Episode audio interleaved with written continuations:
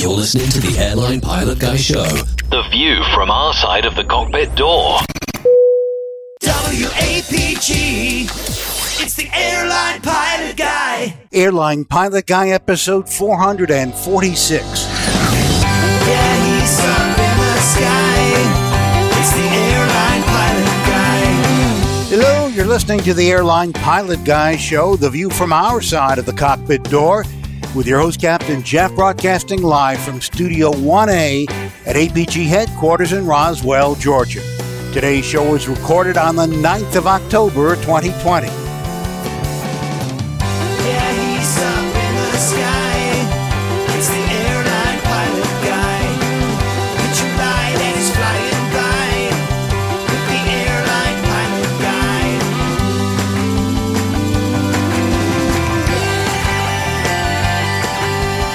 In today's episode, a Cessna crashes on the Isle of Man trying to avoid hitting a horse. A fatal crash in New York with a seaplane hitting a concrete pier. More news, your feedback, and today's plane tale you couldn't give them away. So get all settled in, tray tables and seat backs in the upright and locked positions, electronic devices powered on. I'm Radio Roger and Flight 446 is ready for pushback.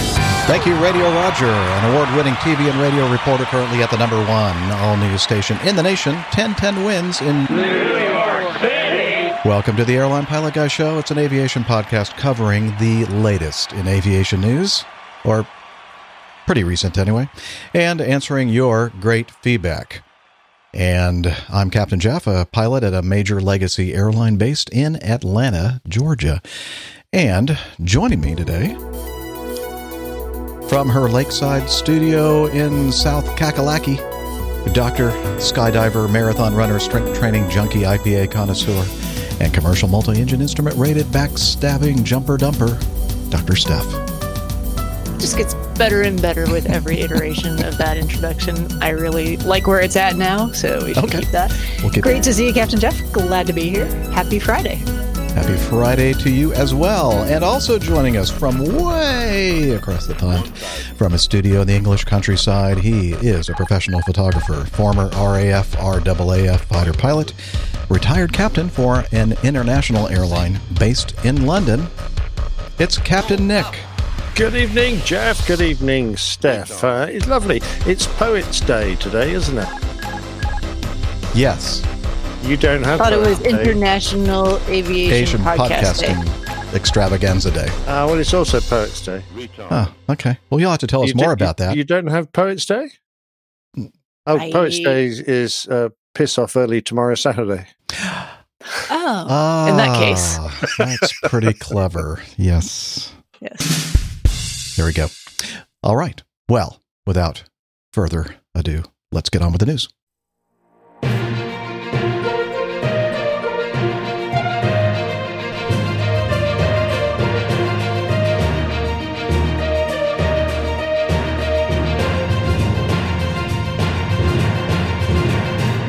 Stand by for news. All right. The first item in our news notebook is this was in from Fabian, um, not our good friend Fabian in Germany, but this one from Brazil. And this is a piece of news from Brazil. Uh, according to the fire department, oh, wait, I guess, I guess I should read the headline. Two are injured after plane crashes against airport fence in Braganca, Paulista, Sao Paulo? Nailed I know, it. SP? What does SP yeah, stand for? I, I, I was assuming Sao this Paulo. It's Sao near Paulo. Sao Paulo. news was in there just because of the location. I think so. And I, I just realized as I was reading this, thinking, I have no idea how to You know what? pronounce Should we that. find out where that is? Okay. Yeah, what is a C with a squiggle under it anyway? I don't know. It's a In weird. French, it makes it a soft or like a S sound, Oh, but I don't know what it does in Portuguese. Okay. I don't know. Well, do we have our?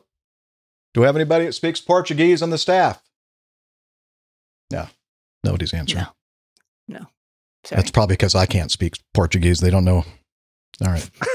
um, yeah, Liz, are you working on it? Oh, she's on the phone it's right a now. municipality in the state of Sao Paulo. okay. Sao Paulo, if I can say that. That would have been easier to say. A municipality. Uh, anyway, according to the fire department, The accident occurred while the aircraft was trying to take off. Two people were injured after a plane crashed in the fence at this place uh, at around 5 p.m. on Thursday the 1st, according to the fire department. The accident, uh, I just read that, uh, was trying to take off, failed, and hit the fence at the end of the runway. The occupants were rescued and taken to the city hospital by people who were at the scene. According to firefighters, they had minor injuries. Military police teams acted on the scene. I'm not sure what they acted, uh, but I'm sure it was a great little A little musical. bit of Shakespeare. I oh. Shakespeare. Okay. Something Yeah. classical. yes. Something classical. Okay. Something appropriate for the uh, situation. According to the VOA uh, SP network, which manages the airport, the accident occurred shortly after the aircraft left the ground. the plane had not yet retracted the landing gear when the pilot lost control and crashed into the rail next to the runway. To be Uh, clear, I was not laughing at the uh, the accident or incident. I was laughing at the journalist's um, telling of how it occurred. and it crashed. It crashed into the rail next to the runway. So in this case, train was a factor. Um, according to the, thank you. I'm here all week. Mm. More's the pity. According to the registration of the aircraft with the National Civil Aviation Agency, ANAC, the plane is a twin engine manufactured in 1967 and with regular authorization from the agency. The Reg- Regional Aeronautical Accident Investigation and Prevention Service. Liz, quit laughing at me. for some reason. SERIPA, I know, I'm not sure what that accent is, will investigate the cause of the accident. The airport was temporarily closed for the investigation and handling of the case as determined by the investigation procedure. Uh, well, we have some pictures here. Um, I I don't know. Have you been showing those, uh, Liz, at all? There we she go. She has. Okay. Very cool. No, just one. There is a picture. I have two in my show notes. If you want to look at more pictures from a different angle, um, just check out the show notes. There you go. Considering the number of concrete um, lumps, things, spars holding up the fence, fence posts, that's the thing I'm looking for. Yeah, that thing. They, they were lucky not to collect one, actually. Oh yeah, and looks like the propellers are very they're bent very well. They're Yes. very badly bent. Was probably Yeah. Most of it's pretty badly bent. yeah, it it. probably wasn't a very fun ride after it left the runway. and hmm. got airborne. Yeah. Really not. But I don't know what else Uh, to say about this. No, no, no idea why, of course. But No, they didn't give any clues at all. Anyway, uh, Fabian, um, that's just in from the uh, newsroom, uh, is part of the uh, Kleber Fabian Blues Trio. oh, great. Isn't that nice? Perhaps he could You need record to, some music. yeah, you need to record some uh, great uh, trio stuff and send it to us, and then we can play it on the show. Yeah. Well, thank you very much for letting us know what's happening down there in Sao Paulo, Fabian. We do appreciate it. Continuing on, another small plane crashes. Um, now, um, Liz, you'll get ready with these uh, photos when I tell you. I'm ready. All right. Uh, this is Ivor sent this in, so it's always a s- Mhm. suspect. Uh, I saw this on the BBC. Oh, yeah, I should play that, shouldn't I? I don't know where that is. Yeah, I'll add it in post. I saw this on the BBC News app and thought you should see it. And uh, apparently, a light aircraft crashed on the Isle of Man. Go ahead, Liz, you can show that. After aborting a landing to avoid a horse, an accident report revealed. And uh, I'm looking at the photo, and I don't. There's no horse in sight. Uh, the only thing I see is yeah. Liz, go ahead. Yep, a unicorn. I Very majestic. well, it was probably I Harry Potter doing avoided his, hitting that, his too. Expelliarmus spells, was it? Yeah. Well, you know what? Uh, that would be very distracting if I saw a unicorn out there in yeah. the middle of a field. Uh, Very true. Mhm. It was a Cessna 182 RG. RG stands for retractable gear, right, Steph? It does. Overturned Ding. after hitting oh. after hitting a farm fence before landing upside down in a field next to the Mount Rule airstrip in Braddan. Braddan. How Nick? How do I pronounce that? I would guess Braddan. Okay. but I don't know the place. I'm oh, that's sorry. right. You're you're not from the Isle of Man, are you? No. Isle of never mind. The pilot earlier saw the Isle the Isle of Pilot, according to Liz. The pilot earlier saw a horse appear near the end of the runway and aborted the attempt. The Air Accidents Investigation So it was said. a magical horse. It, it just appeared. I know. And then That would, disappeared. that And would then upset most pilots, actually. Uh, it was airborne as it reached the end of the runway. The horse or the, Oh, the uh, horse. I'm telling you, it's a unicorn. Obviously, the unicorn. It's a flying unicorn. That's what it is. Okay. Pegasus, the flying unicorn. I'm sure there's something wrong there. Uh, the horse was outside the boundary of the airstrip, but it was not clear to the pilot at the time of the 13 March landing. so really wasn't even on the airstrip. Oops. Pilot told investigation, uh, investigators the aircraft did not accelerate or climb as expected as he attempted to take off again. The pilot and his passenger were not injured and managed to free themselves from the aircraft before the fire service arrived. Uh, the report noted that the pilot had 300 hours of experience flying that type of aircraft, but had not previously landed on the grass airstrip at Mount Rule, though the passenger had. He completed, completed three circuits of the area to familiarize himself with the runway. I'm, I'm just trying Circuits to work out without the landing? relevance of the passenger's experience. I don't. I don't know. Was the passenger an instructor? That might be. relevant. Oh, yeah, it could be. I don't know. They overlooked that Right. point. Right. Um, a video taken by, oh, we don't have the video. A video taken by an onlooker showed the plane touching down, and it was still on the ground and just over 100 meters from the end of the runway when the footage ended. The plane had Well, been apparently from. footage doesn't show anything. I guess not. Yeah, maybe that's why it's not included. But they did have a picture of that unicorn. That's a nice thing. Yeah. Mhm. Actually, I added that. Okay. Oh, go on. I know. Can you believe it? Thank you, Ivor, for that very entertaining piece of news. And you know, you look at the picture of the uh, airplane upside down. It's really kind of a miracle they didn't get injured in that. Yeah. made the most Yeah. of it. Yeah. okay. Now, I think Uh, just- sorry, I was just Yeah. going to say, does this disprove our theory that you can always go around? uh, yes, Hmm. I guess there's some, some there are some exceptions. There are there are limits to, Yes. to the song. yeah. Fine print, Liz says. Fine, Yeah. you got to read the, the fine print. Um, yeah, if you listen to the audio only podcast, we always put a disclaimer in there about the always. You can't always go around, but mostly, most of the time, you can. Um, let's see. The next item here, um, I think Liz, I think I have some um, video that uh, Uno momento. goes with that. Okay, while you're getting that, don't play it yet, but just get ready.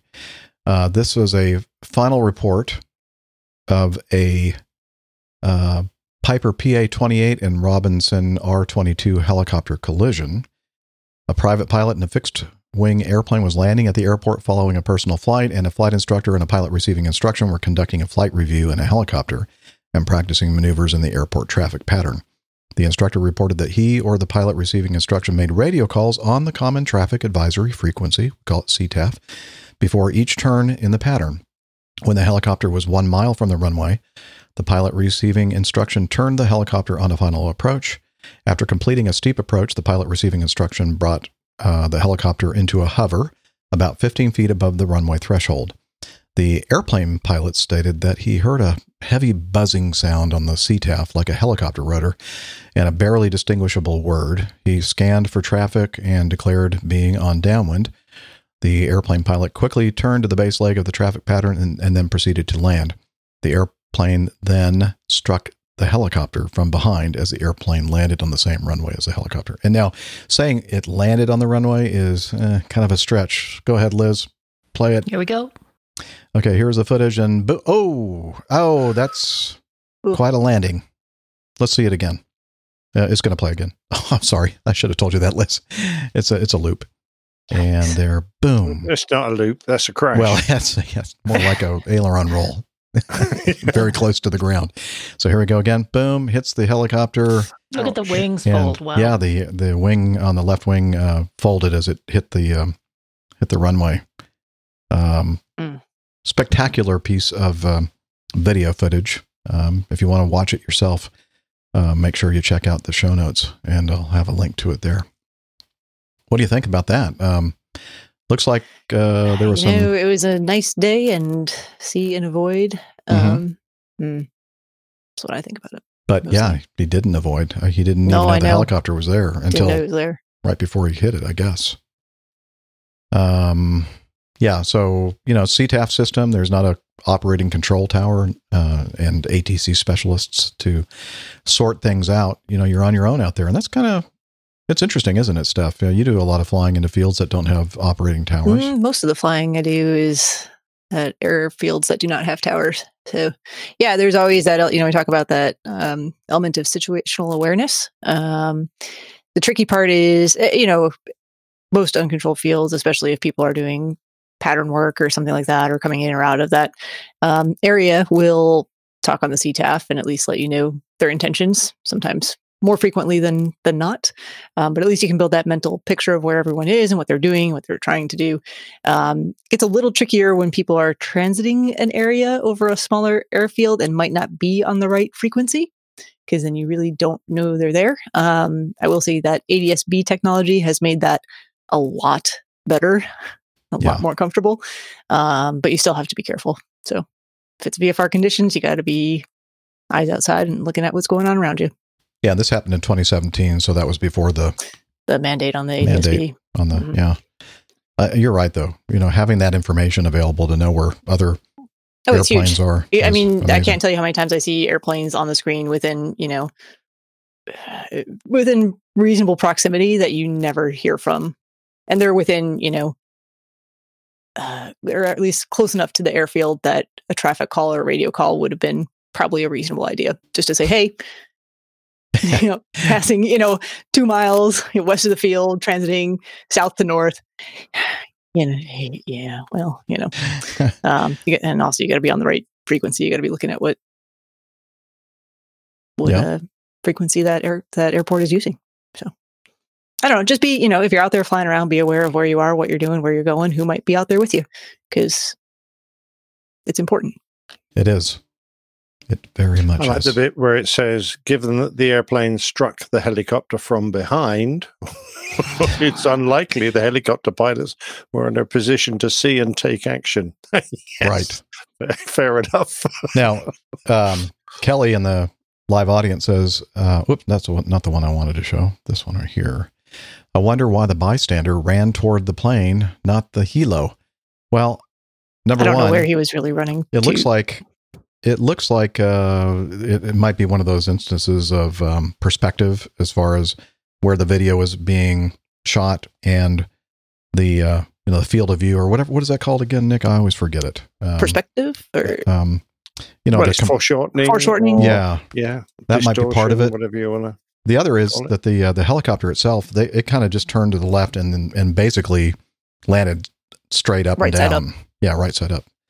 Um, so the reason why, if he were, were running toward the um, the airplane, it was if you watch the uh, video, it's very dramatically evident that uh, th- there's likely to be maybe some injuries in that airplane because the thing just flipped Mhm. upside down. So Mhm. yeah, that would Uh, just making a point um, about the CFI and the helicopter not establishing situational awareness, but the analysis indicates that the pilot of the aircraft um, was probably not um, making sufficient transmissions. So uh, it says, thus, given the airplane pilot's transmissions were not heard, it's likely that he did not adequately transmit the airplane's position while in the traffic pattern. As to ban helicopters, it's just a well, that's a different subject entirely. But um, I, and I have a certain sympathy for you. But uh, it, I, I'm assuming that helicopters uh, make approaches onto runways for a good reason. But why you'd want to hang around once you've you know come to a hover, uh, that escapes me. Don't Yeah, I mean, I've only, I've done flying at an airport that does helicopter instruction a couple of times, and typically they try to stay. Uh, you know, they'll do approaches down the runway and things like that, but then they'll be on the taxiway. They have their own designated area at that particular airport for where they're going to do hover training and, and things like that. So it's not in conflict, hopefully, because it's a otherwise pretty busy airport as well, and uncontrolled, or no, uh, I should say, no control tower. Classy airport. Yeah, but, if you're the helicopter CFI and you're trying to demonstrate something that requires the presence of the runway under you, whether it be an aspect indication or just using it for reference or Yeah. whatever, if you're listening out on the frequency and you're not hearing anyone on the approach, I think it's fairly safe to say, well, no one else is making an approach. I'm sitting here. Uh, I'll make use of the runway while I can. Mm-hmm. Yeah. Yeah. that seems like it might reasonable. be reasonable. Yeah. You expect to be seen in broad daylight, though. Usually, That's true. is the other the other part of it. Yeah. And we, you know, we try to be reasonable on the show. We don't Sometimes. always succeed, but we try. Fifty percent. yeah. 50% of the time, we're pretty darn reasonable. All right. Uh, moving to item D. And uh, this is um, an accident that occurred in New York City uh, that was sent in by Radio Roger, who does cover the news there in New York City. And uh, a woman has died, and two other people, including the pilot, have been hospitalized in critical condition when a small plane crashed onto a con- concrete pier in the Queens borough of New York City on Sunday afternoon, the New York Fire Department said. Uh, they tweeted Sunday night that crews remained at the pier where the single engine airplane crashed around 3 p.m. local time. FDNY said witness, witnesses reported seeing the plane traveling rather fast along the water, skipped twice, and hit the pier. Officials said there was no explosion or fuel hazard. FDNY said the investigation into the crash will be handed over to the Federal Aviation Administration and the New York Police Department. Identities of the victims were not immediately released. Uh, they said the pilot is a resident of Queens and he may have been trying to land. Nobody on the ground was hurt in the accident. This is a float plane. Um, a what kind is a 182? I think, uh, Steph. Is that what uh, we're looking at? Yeah, 182p Skylane. Yeah, yeah, yeah. Sorry, I was not on the pictures there. Oh, yeah, okay. Um, 82p. Yeah, let's see. Witnesses told CBS News New York that they heard a loud boom. We thought it was a truck crash or something. And then my cousins, dot, dot, dot, we came outside and saw the plane. I guess you just fill in the blank there, what they said after cousins. Uh, it sounded like a tractor trailer going through my room, another person said. Apparently, they have a lot of tractor trailer trucks around there using that to describe the sound of the Mm, crash. that, uh, yeah. And uh, a good Samaritan was out there on a jet ski. He helped the passengers and was able to pull two people from the wreck- the wreckage. So there we are, three seriously injured passengers, but I guess uh, one of them succumbed to their injuries, and uh, At least one. I think maybe or maybe more. one more as well. Because Okay. looking down just at the actual accident Yeah. report from uh, Okay, Flight Safety Foundation, Oh, yeah, two fatalities, it says. yeah, you're right. Well, that's no good. Um, I guess stuff. You do you have a float plane rating? I do. Yeah, is it? So, is, what what are the thing, what- the hazards there uh, in, involved in landing in that that's kind of condition? So I don't know entirely what happened in this situation. It was a landing attempt, but they were still traveling very fast near the the pier. I mean, I've I've seen the pictures Mhm. um, after impact here, and they, they were definitely traveling very quickly. Very crumpled um, up. Yeah, yeah. So you know, just like any other landing, so you want to be on your airspeed. You want to be on it, it. Depending on the type of water condition, too, that makes a difference for your references for landing. Um, so smooth surface versus rough surface versus, um, and just making sure that you know if you're landing into the wind, downwind, all that type of stuff for for speed. But there was something else that happened here, I think, because I know this. Um, I've seen some reports that this pilot was, I think, based there and very familiar with the area, um, often flying multiple times a day. So I don't know exactly what caused him to be traveling at such high rate of speed Hmm. near the pier.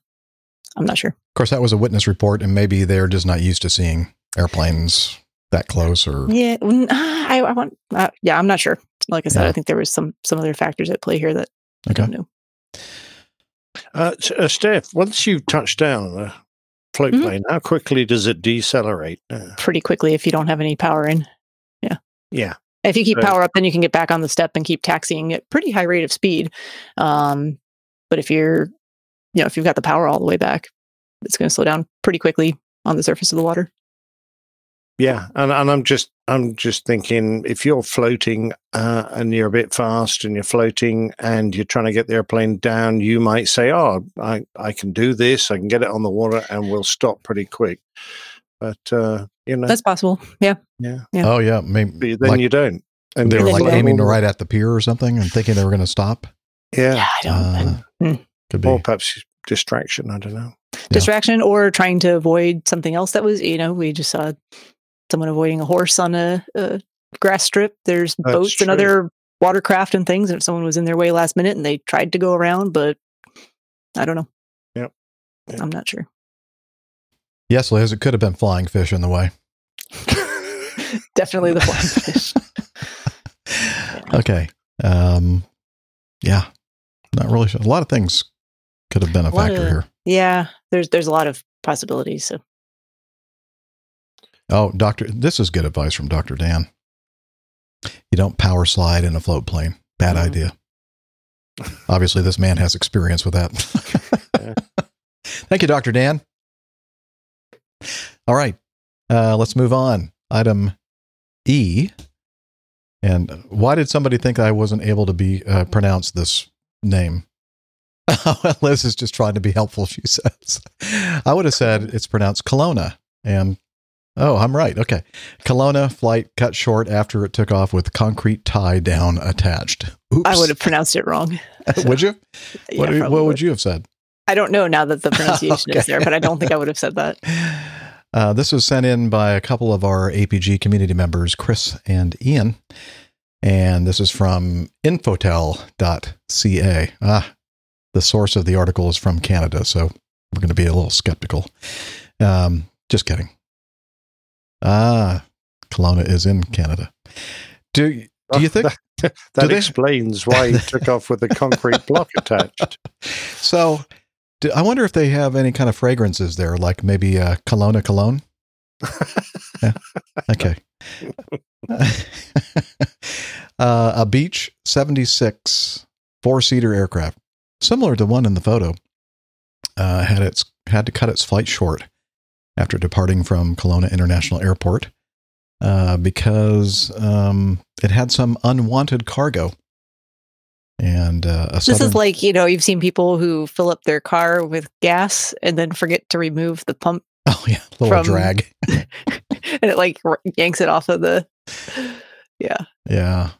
Oops. A Southern Interior Flight Center Beech 76 had just departed Kelowna's airport's runway 16 on Monday, October 5th, and was airborne when the tower noticed the aircraft still had a tie down rope and a cement block attached to its tail. it's just not really performing like it normally does. Do you, do you hear something odd No. going down the? But it's a great taking advert for the aircraft, isn't Yeah. it? I mean, oh, it did. Yeah, we can fly well. with concrete blocks tied to us. So, yeah, get one of these airplanes. The pilot was advised and without delay made a crosswind turn in order to make a downwind landing on runway 16, stating on the radio, You don't think anybody saw me, did you? Do you? uh, unfortunately, the trailing cement block shattered upon impact with the runway, forcing a cleanup of the runway before further traffic could land or take off. Yeah, that's, which took 10 minutes. I mean, that's really an important thing to put in this article. yeah, it was a big, think? it was a big concrete block. It took some time. Yeah. Thankfully, the aircraft wasn't damaged. Only the pilot's, um, uh, what, what's what's the word? Pride. Pride. Yes, the, only the pilot's pride was injured, and the airport was able to resume normal operations. Wow. Well, I think that's. I I think it's it's a really good advert for this airplane. I, it is. yeah, I'd try it next time with one on either wing. That would be good. Liz is wondering what he put in his little logbook. Remember that You make- time? you make a little note, you know, on the side, like Yeah. remarks. Um, cement Blockhead. block tie down yeah. Mm, test flight. pre-flight. Um, missed that one. should should do better next time. Pay more attention.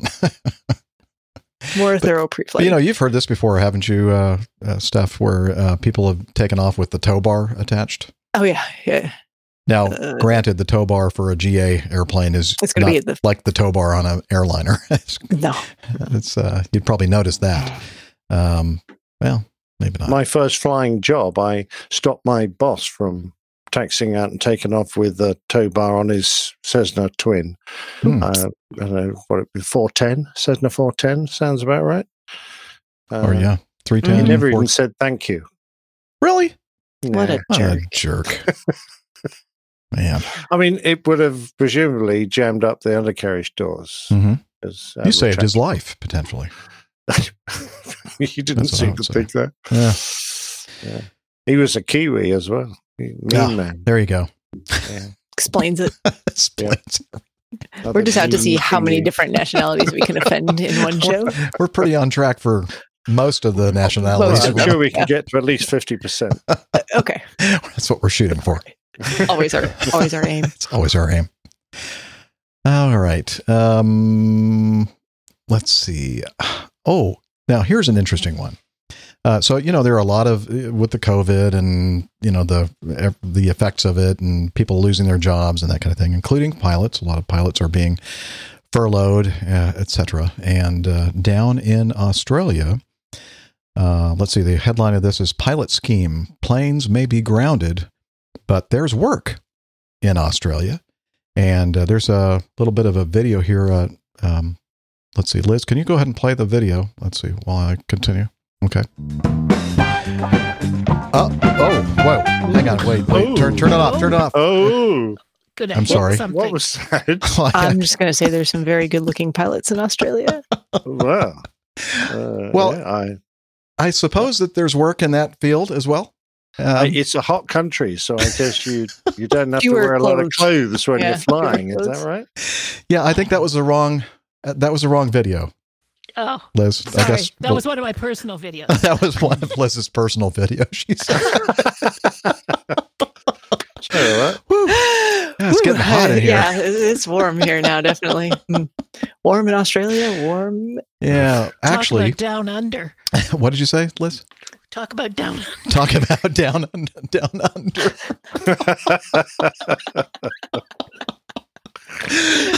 Very good. That's a good one. All right. Um, let me uh, let me start this one over.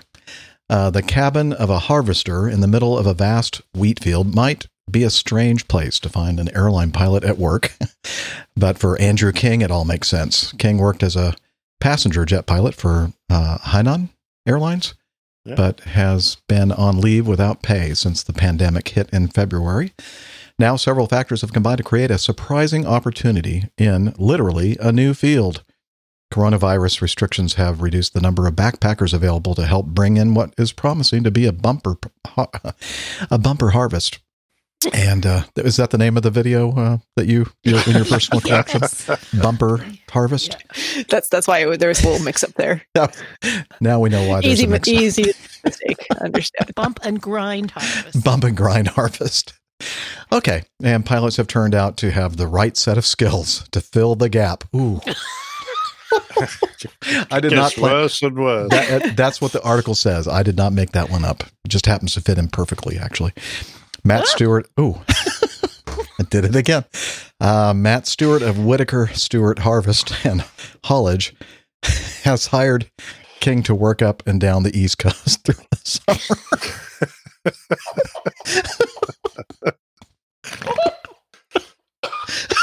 I can't. I'm sorry. To be clear, what what is this profession They're working on a here? farm. A farm. Oh, yeah. Oh my gosh. Um, I think the next sentence really says it all. We wouldn't have thought about it in a million years, but we saw that they were a really good fit. well, how about this one? Um, if they can fly a plane, I'm sure they can try. Uh, what the gentleman's trying to say is if they can fly a plane, I'm sure they can drive a header. Whatever. I'm glad that you can speak, Nick, because I've lost that capacity. Oh. I'll, I'll finish it if you want. Please. King hmm. found out about farming jobs targeting pilots on a Facebook group called Pilots for Harvest 2020, where farmers and aviation staff are encouraged to link up. what more can you say? It's like Tinder. Yeah, it was set up by farmer Amanda Thomas, who saw an opportunity in the bleak outlook for the aviation industry.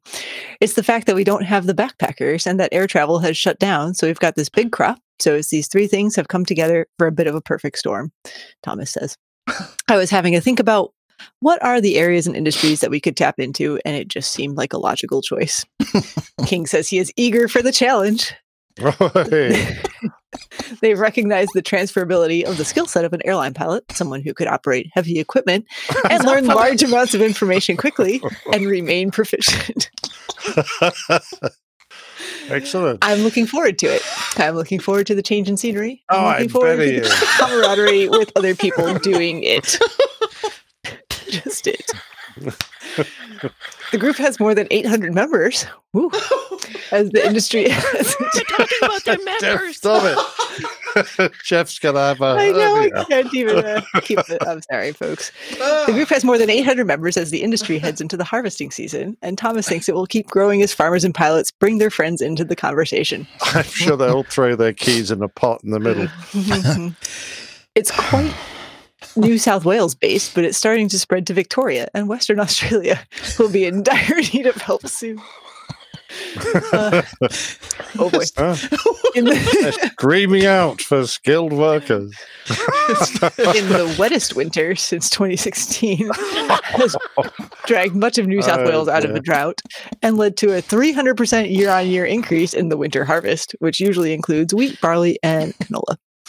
The shortage mm-hmm. in the skilled labor has affected the entire industry with a lack of fruit pickers Mhm. in Western Australia, and nut pickers as well. state government leading the state government to launch a ah. much mocked advertising campaign aimed at mm. getting young people to help farmers. Mm. Other suggestions to bo- uh, bolster the workforce have included raising the level of the job seeker payment for those who go to help with the harvest or offering refugees a path to permanent residency. The government is due to announce incentives in the budget for those on job seeker or youth allowance to work on farms. So um, it goes on for quite a bit yeah, it does. Uh, you know, if Yeah. you want to read the entire article, we'll have it in the show notes. Any pictures? yeah, well, Well, we, there's that mix up. So, Liz, uh, uh, you Liz know. says she'll put a link to her, her video as well. Oh my. yeah. So it's a it- it's a good. Uh, I can't even say it anymore. Um, it, it's very creative uh, It's a nice use of their skills. of- skills. yeah. yeah. So I thought that was a. Hmm. Yeah, I think the the point is there pilots have a lot of transferable skills Mhm. into many areas, uh, Yes. many occupations you wouldn't have previously thought of. Yes. So true. Hillel would like to know how one becomes a refugee from the U.S. and Australia to apply for these uh, jobs. Not sure about that. Well, it only costs a palm ten pounds, so uh, All right. I think it's best for us to move on now. Yeah. Yes, quickly. Uh, this was sent in um, by um, a, a few of you. Landon um, is the one that we're reading here. It says Acme to retire the Boeing 717 by 2025. Every airplane Jeff touches, it dies. Yep. Uh, they they're calling me Uh, Captain Death. the I Jeff, mean, this has to be the artwork for Jeff the Grim show. Reaper. It's already done. yeah, true. yes, it is true that every airplane that I touch, the only exception being the T 38, um, is still out there flying, but it'll soon also be gone. And uh, the airplane that I'm now training to fly on is slated for early retirement. But I think, based on what I've heard so far um, from my friends over at uh, Delta Airlines, that uh, it will be uh, flying until uh, I think um, in late 2025. So, if I were flying for that company, I would be able to retire on that airplane. It's very similar to Acme. Excellent. Uh, let's Yeah. see. Great timing, I think. Yeah, Timing is everything. it is. Yeah. And they're getting rid of the 717 200s, the 767 300 ERs by December of 2025. Meanwhile, the CRJ 200s will be retired by December of 2023. That's when Woo. Sorry. Captain Jeff at Aren't- Acme aren't will they be fairly retiring. new? Pardon? Aren't those CRJs reasonably new? No, not the 200s. I think Oh, most of the 200s are older Right. Okay. uh, stuff. I don't know, but uh, it's, uh, listeners will know that it's not my favorite aircraft Yeah, to so you ride on as a don't care. passenger. So I am So very excited about this retirement announcement. Well, this this uh, is from simpleflying.com. And uh, uh, one of the, uh, let me read this part of the article. Uh, Delta Airlines has 91 Boeing 717-200s in its fleet. At the end of the second quarter of 2020, the airline only owned 13 of these aircraft, meaning the rest were on lease. These planes have an average age of, a, of just under 19 years, making them a little old for short short haul workhorses. And I'm thinking, yeah, this person doesn't really know much about DC nines and the fact that they have like the highest or one of the highest cycles as far as you know operating them forever and ever and ever and uh, much more so than a lot of airplanes out there that have be long- thinking about plastic Airbuses. well, I, or not necessarily. I mean, there are some other metal uh, fuselage airplanes that just don't, uh, you know, you don't just don't get that many cycles out of. So, I don't think that's really um, why they um, are getting rid of them. They're just not going to be as uh, economical to operate as some of the newer options out there. So, anyway, if you want to read the rest of the article, at least this one about that, it's from simpleflying.com and it'll be in the show notes. Last but not least, uh, item H here Samad, S A M A D, or SAMAD Aerospace unveils luxury Q Starling personal air vehicle. And I think Nick and I were talking a little bit about this on the last episode um, that we were looking at this news item. Maybe we were talking about it off off camera, but uh, uh, it's a British company um, making a British hybrid electric VTOL um, aircraft, and uh, Liz is putting some of the pictures up now. Um, and where's the part of the article that talks about the fact that um, it has a big fan um, to do its? Uh, it's it's like Q Starling will be powered by a Yeah. hybrid electric turbo generator, which will provide power for a large diameter hover fan and a fly by wire controlled reaction control system. Yes. Now we're looking at the artist's renditions of said airplane.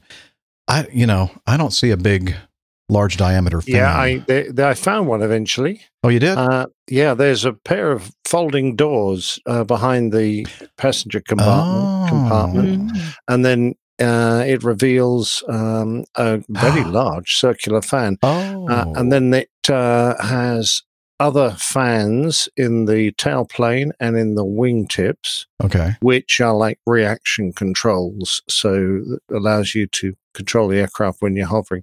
I noticed there wasn't one in the front, so I'm not quite sure how you stop the airplane pitching down unless the Hmm. ones at the back are reversible. But uh, I'm sure they've thought of that. But it all seems to fair away when you uh, um, when you close up and get into a proper forward flight, a wingborne flight. Then uh, oh, very good. Yes, it will need a very large fan lane.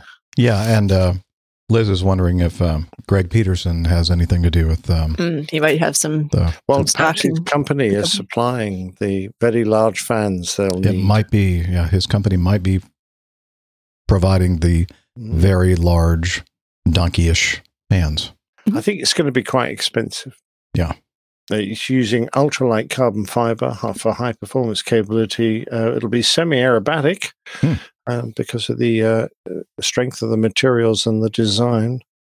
I don't think it's going to be the sort of uh, Uber taxi of um, light aviation. It's a good looking airplane, at least the Yeah. ren- artist rendition of it. I, I think it looks a bit like a duck, but apart from that, Well, okay. I mean, It does have kind of anthropomorphic. Promor- I can't say that. that Anthropomorphic features. anthropom. Like- yeah, yeah. yeah, that those word. two. Yes. Kind of looks like it has a little grin and eyes, and you know. hmm Mhm. It does. I don't know what that is. What is that? That turquoise colored thing? Is that part of the headrests? I have no idea. It looks like it's on the. um Yes. I have no idea. Liz thinks it Like looks like the sunscreen? Geico gecko flying the airplane. Okay, yeah, it could be. Yeah, like a little face. Yeah, you're right. It is. Isn't it cute? All right. Well, so if you're Platypus. looking for a uh, a very cute looking hybrid electric. VTOL vertical takeoff landing. aircraft. thing, uh, when does it say it's going to be ready to go? Uh, Does it say? say? There is a press release here. Um, I don't know. In the future. In the future. Thank you. Perfect. All right. Well, that's it for news. Thank goodness. And uh, that means, where is the. Oh, no, here it is.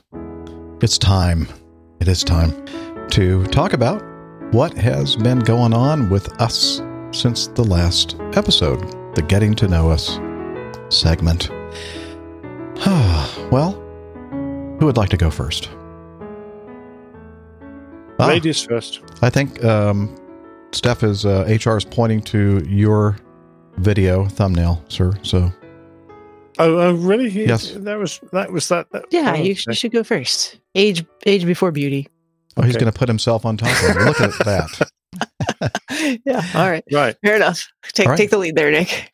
Okay. Um, what, what's happened in the last week? Uh, I have been uh, way too busy actually because uh, it, it's funny. You you get one photographic job, and uh, quite often it quickly leads to another and then another.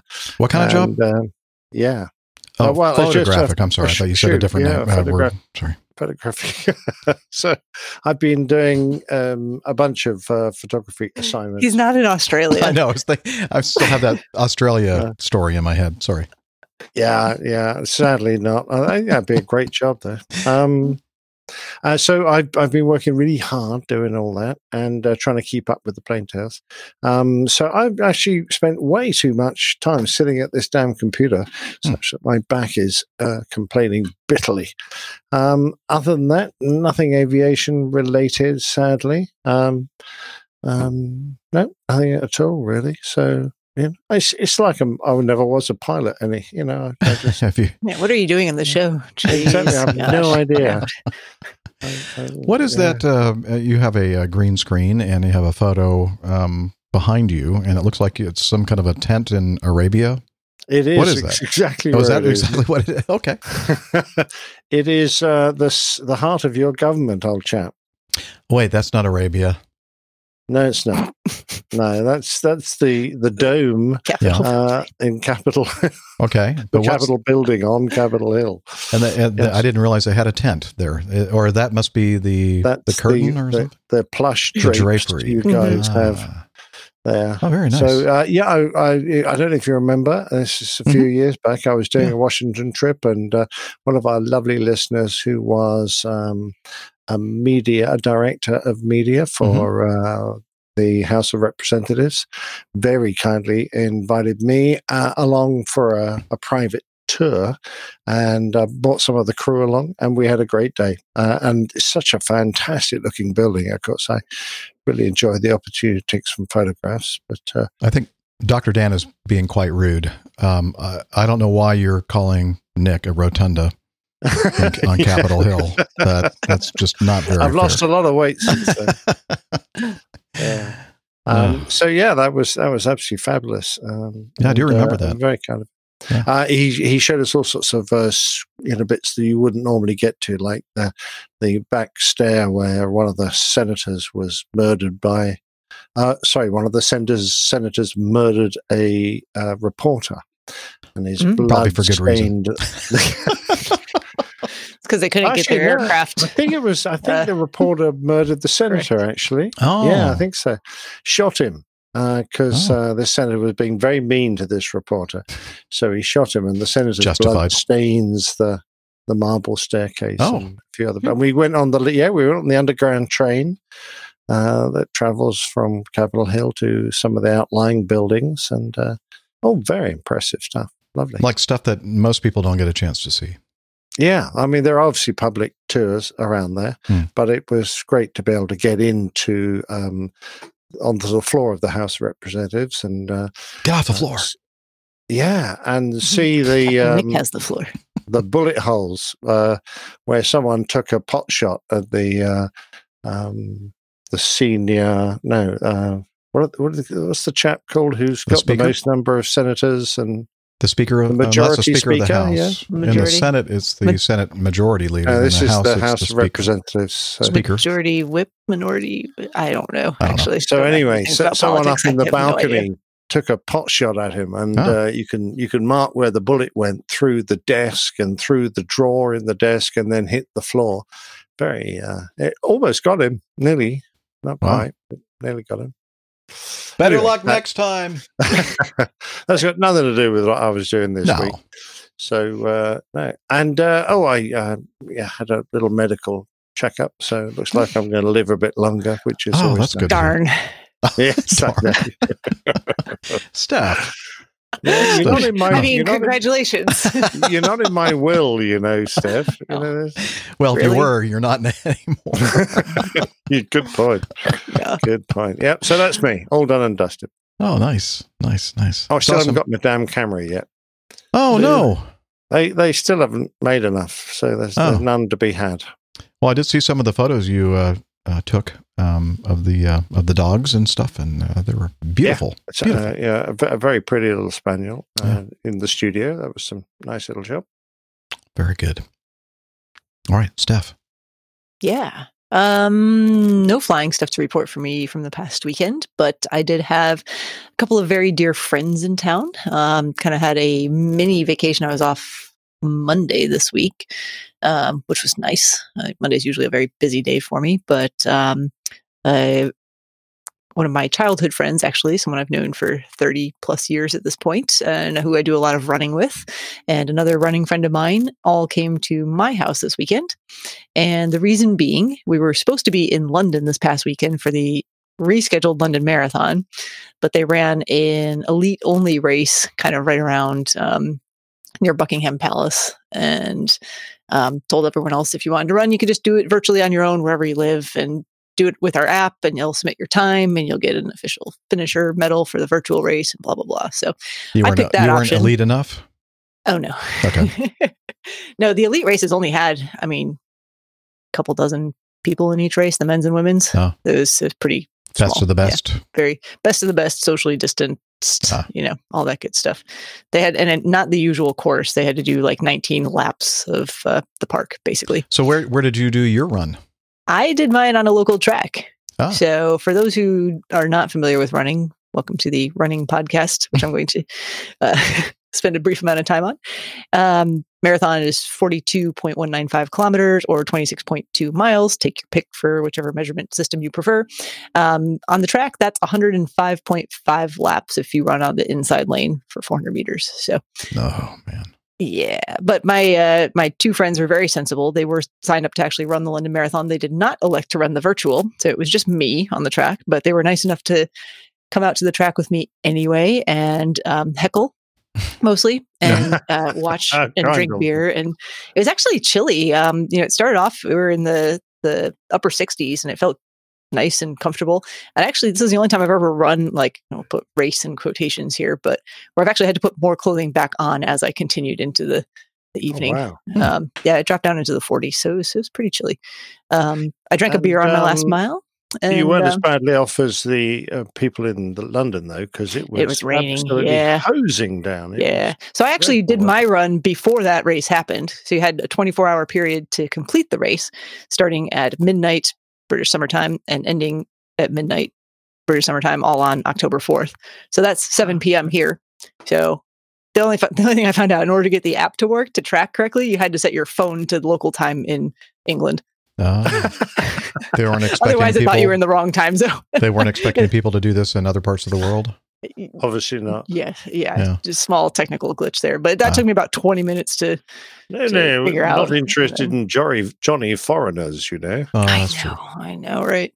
Um, so yeah, so that was that was a lot of fun. It was fun to have them here. They wanted to watch the race, and I think I'm the only of the uh, three of us that had the appropriate cable network to watch the actual race happen. But that happened at like two o'clock in the morning local time, so I just recorded it, and we got up, had our breakfast and coffee and whatnot. And Is that the first time that you've uh, had a beer uh, on the last mile of a marathon? mm, no, Oh, oh, on the last mile, in the Yeah. last mile, yes. okay. I've actually run one other marathon. The only time I ran the Charlotte Marathon, I did not love the course. Um, first half went great. Second half was not going so well, and someone offered a PBR about midway through the second half of the race, and I took it and walked Ah. and drank that beer and enjoyed it very much. Um, so it was not a race for time. Um, you know, it was it was fun, and I appreciate my friends being there. And they made yeah, they made signs like every lap. Uh, there was a new sign to read. They made Wow. 105 signs. Wow. They yeah, are good they friends. Were, they were very they are good friends. Um, and we actually had some reasonably nice weather during the day. You know, mid 70s and sunny, so we got to spend some time outside and enjoy. But yeah, it was very nice, and that was my mini uh, preview vacation because I'm actually on vacation today, and I'm on Oh. vacation all next week. Yay. Yay! Happy vacation. Hooray. Ah, it's very nice. All not to be next week, work. huh?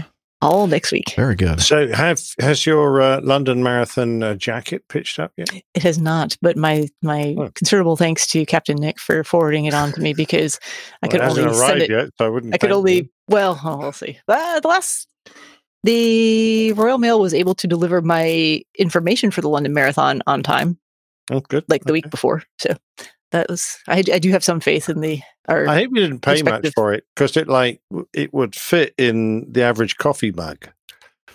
Well, I hope you didn't try very to. big I hope you didn't try to put that on because I don't think it was your size. You I have I have other um, jackets from that brand that are very sim. The New York City Marathon has the same jacket, so I've just looked at the size I ordered there and got the same size. So we'll oh well, no, because I had fingers I had a I don't know I had like a thirty percent off coupon for actually having run the the race. oh right, oh, right. okay, cool. But yeah, I couldn't send it to my home address, so I had to send it to Nick because it had to be a UK address from there. I thought I was getting a present. I know I should have sent you something. I'll do that next time. oh, what is this? Yes, so. I was all Yeah, he thought it was his camera. he was so disappointed. and then it said Stephanie Plummer on the top. And I went, "Ugh." Ugh. No, jeez, gosh. No, thank you very much. I owe you a beer for the the postage. Apparently, a couple of Uh, beers, probably. Uh, yes, Yeah, several. a couple of beers will suffice. Thank you. Excellent. Big All right. Any big plans for uh, vacation next week, or you're just going to hang out? yeah, um, so it involves more running. So I'll Oh. fill you in on that later because I think I've said enough about running now. Okay. And it'll be out in the desert southwest. So looking forward to Oh, that. very nice. With um my same fr- one of the friends who was here with me this past weekend, Oh, I know. And then also my brother. Yeah. I heard about this. I remember now. Yeah, but I'll fill you in next week. How's the weather out week there right now? Pretty good. Um, depends on where. You're, so we're going to be up kind of in some higher terrain. Mhm. So it'll be in the 70s Oh. and sunny. Nice. In the uh, lower altitudes, it's going to be in the 90s, but I only have like two days, three days there. Well, I can't wait to hear about it. Yeah. Fill you in. Okay, very good. And um, nothing going on with me. Let's keep on going. Then. Uh, this is going to be the exciting bit. no, it's not that exciting. I am. Um, I, I just started. Believe it or not, I'm actually. Well, not really being productive, but I am doing something other than just you know working on the show um, week to week for the last what since May 27th. Uh, I have started my training for the Acme 717 200, uh, which is also the McDonnell Douglas MD95. You know, yeah, yeah, I've heard about it. Um, just started that on Monday, uh, classroom on Monday, and then Tuesday we took a little test, and I have to say that I scored. And it was a little, ding, ding, ding, yeah, a little bit unusual for APG kind of related stuff 50%. because 50% 51%. times two. Ooh. I got 100% on my- 102%. You mean you cheated? Well, it was, it was. Thank you. And, uh, uh, do it again. Put it up there again. Thank you. That's 100%. You see the 50% Hooray. place. Good job. Uh, it it that was, was 100% just for getting your name right? no, it was like uh, 150 questions or something like that. Oh, really? Um, and but it was kind of an open book kind of thing, and uh, apparently the the younger fellows, uh, two others that were in my little group, uh, decided that uh, finishing as quickly as possible was more important than being correct. so Sounds like the younger I was, generation. yeah, the younger generation, those whippersnappers. Yeah, the tortoise and tortoise and the hare, and uh, I I was the tortoise, and I got the what was the percent, part, required pass mark? uh, 80 Oh, okay. percent. So you could have just filled out 80% of the questions and then left. Yeah, actually, uh, it's kind of cool. Uh, the guy that was administering the, it was a computer based test, uh, electronics systems validation, uh, said that he would keep track of everything, and then if it looked like we were um, on a on a negative track to not get you know, eight out of 10 or 16 out of 20 or whatever, that uh, he would um, try to alert us to the fact that we needed to concentrate and focus a little bit more. So, uh, Oh, you, the back. Wake up. yeah. Hey, Neil said, concentrate, Yeah. focus.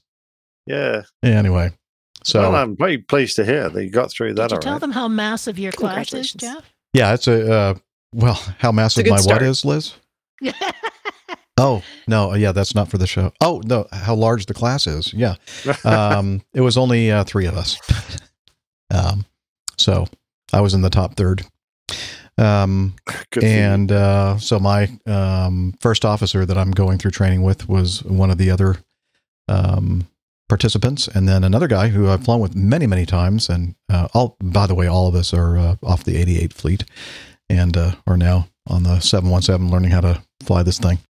And uh, anyway, Kurt was the other guy, and a very nice guy. And he's going through. Um, doesn't have a captain to go through with, um, so he's getting you know specialized. Uh, what would Special be attention. yeah special attention. Um, Kelly has a good question here, Jeff. Kelly has a good question. Liz says, "How much training is needed for someone with ten thousand plus hours on a very similar type and a type rating? It seems like a simple transition. Yeah, technically, this is not. This is an initial qualification course, but because you're right, Kelly, I do have um, a DC nine type rating already. It's not type rating training for me. Um, and it's interesting because one of the reasons, one of the factors in me choosing the 717 as opposed to go to, going to the 7576 is that I would qualify for the short course. And um, along the way, uh, they figured out that, well, you, you only qualify for the short course if you're current and qualified on the uh, MD88, MD90. And I lost my currency in August. And so that basically put me into a different category, which meant that I had to take the full um, initial qual course. And I'm glad that that happened because I already feel like I'm trying to drink from a fire hose right now. And um, wait a minute, what happened there? Uh, Can can you guys hear me? Okay, Yeah. I'm sorry. I, I turned down a fader and then all of a sudden I couldn't hear anything.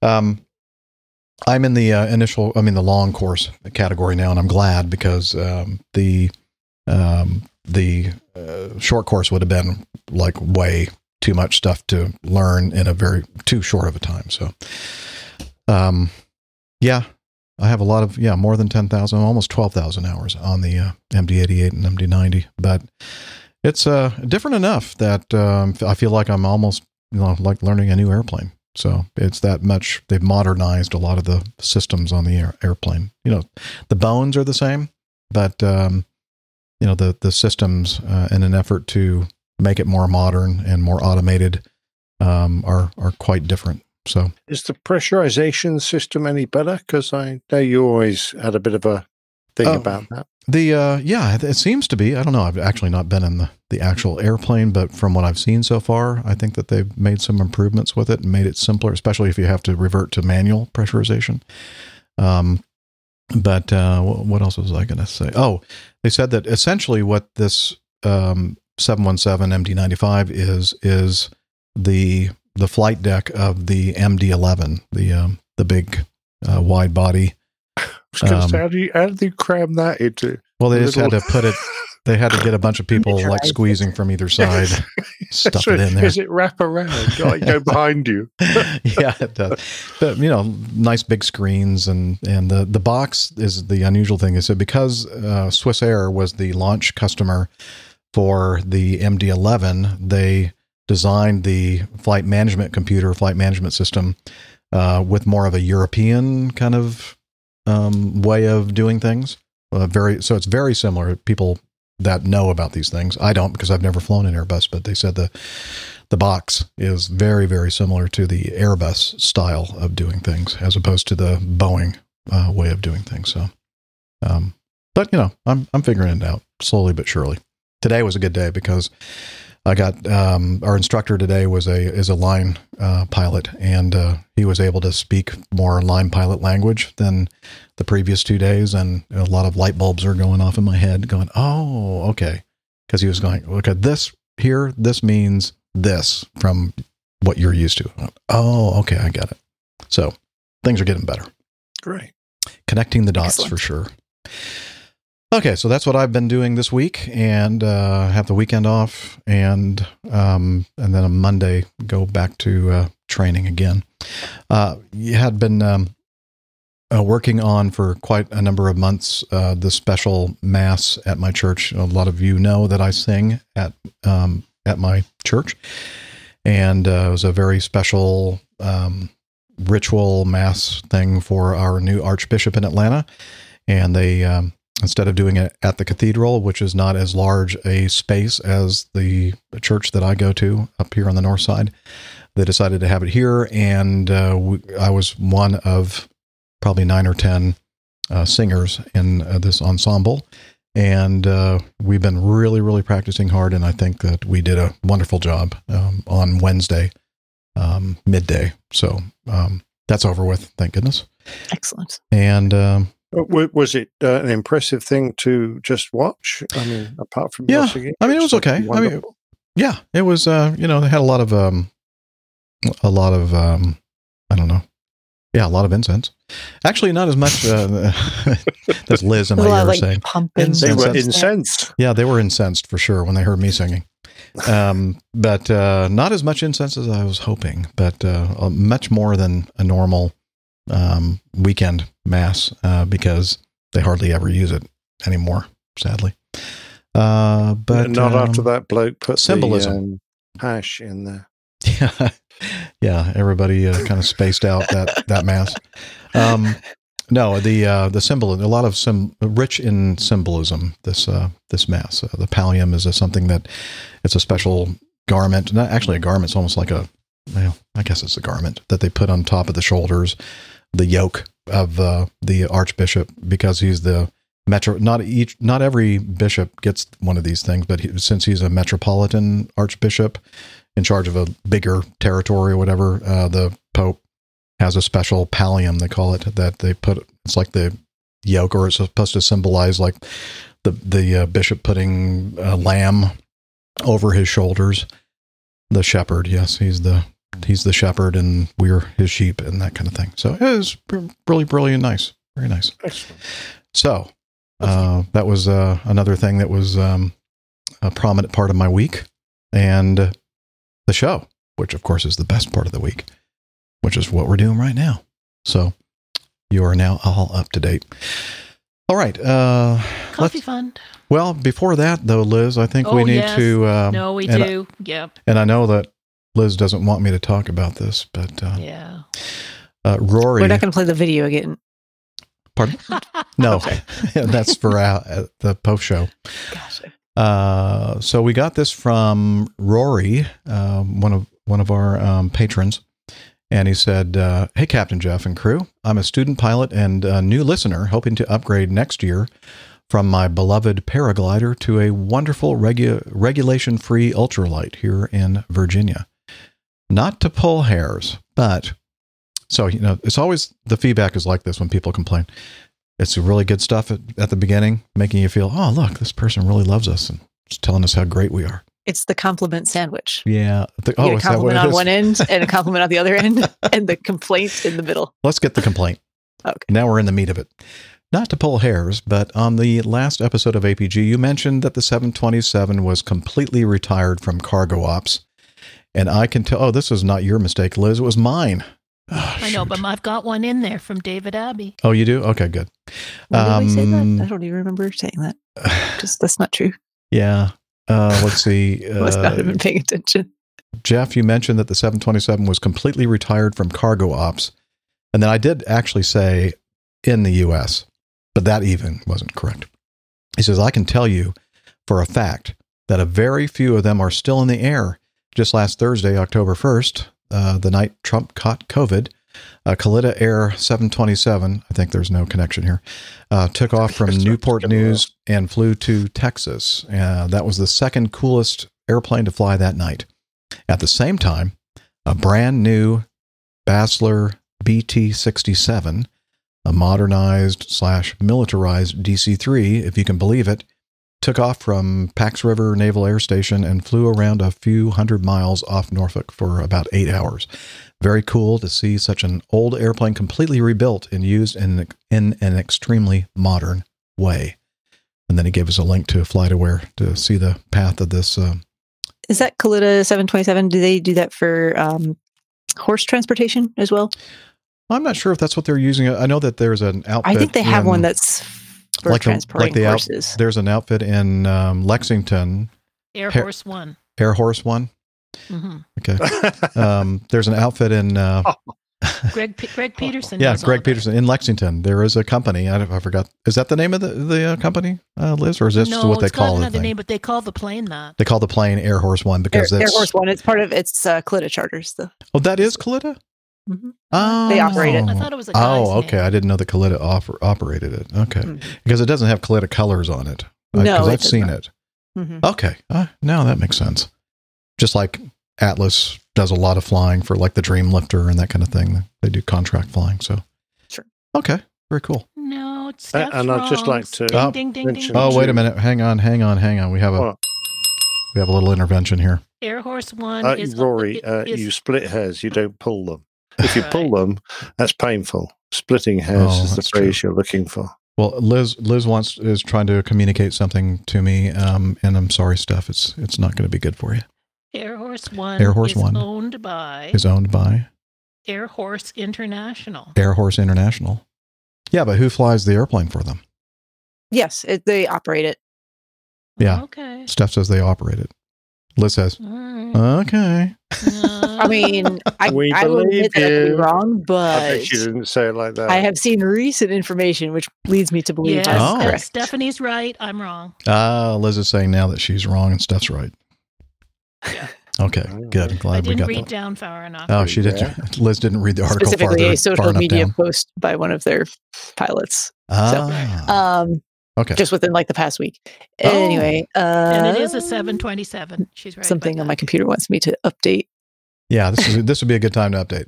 yeah. Um, so anyway, uh, you are correct. Um, the 7.2 is still being used out there for cargo transport, and uh, as I said, I think there's a couple of companies down in South America and maybe Africa that are still flying the 727s as well. So, oh, Lane is making a point here about that. No unicorns allowed. Oh, I is thought that they is could that in the ha- Wikipedia article? Did the unicorn escape from the 727 charter onto this field in Isle of Man? Is that where it came from? I think maybe so. Yeah. Mhm. Okay. Um, and then the ba- the the Basler uh, BT sixty seven Basler. I think I'm pronouncing that right. Is Basler or Basler? Uh, company in Wisconsin uh, that basically takes a DC three and like remakes it into a, almost like a brand new airplane. They put turboprop PT six Canada. Uh, let's say Pratt and Whitney Canada PT six dash something or other um, turboprop engines on the thing. And very very cool. And uh, yeah, all right. Looks very good with its six bladed props. Yeah. Got a lot of power, I think. So the other correction is in your intro file there, Jeff. from Oh. David Abbey. All If right. So we have another there. correction here. Oh no, David. This, This is is- from David Happy. I know, and it's my Keep keeping Liz above 50%. Liz said on the last episode that only Singapore and Emirates were still flying the A380.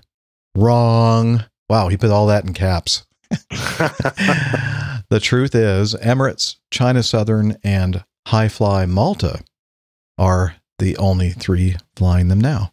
ANA have been using two of their uh, 380s for pleasure flights to nowhere. um, and then it says here that Liz, and she's telling me now, she apologizes for her I error. do profusely. Yes, profusely. So she's hoping that nobody was offended or made any kind of investment decisions based on any of that information. Okay. All right. Have we have we uh, fessed up and Yeah. cleaned all that up for today's show? Back to fifty percent. Back think to so. fifty percent. Good. All right. Well, that means then it is time for the coffee fund.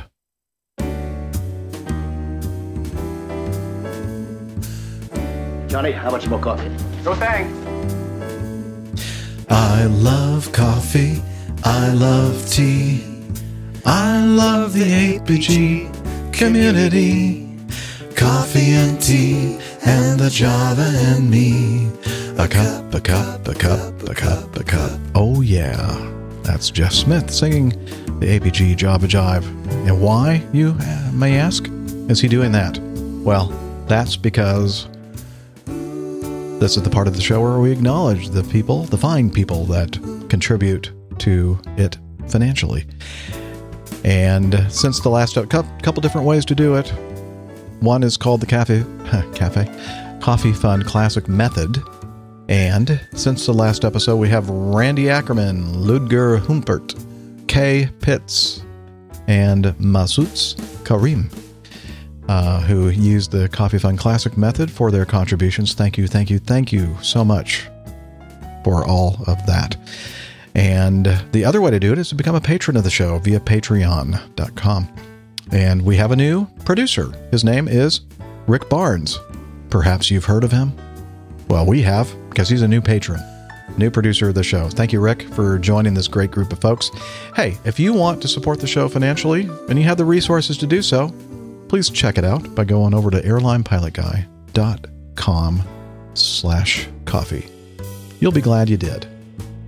We will too. I promise.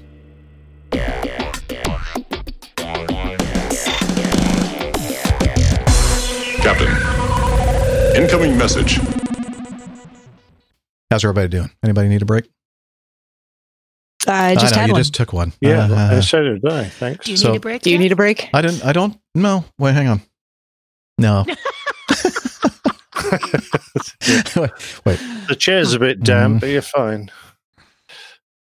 Yeah, I'm good now. Ah, okay, God, sorry. Here we go again.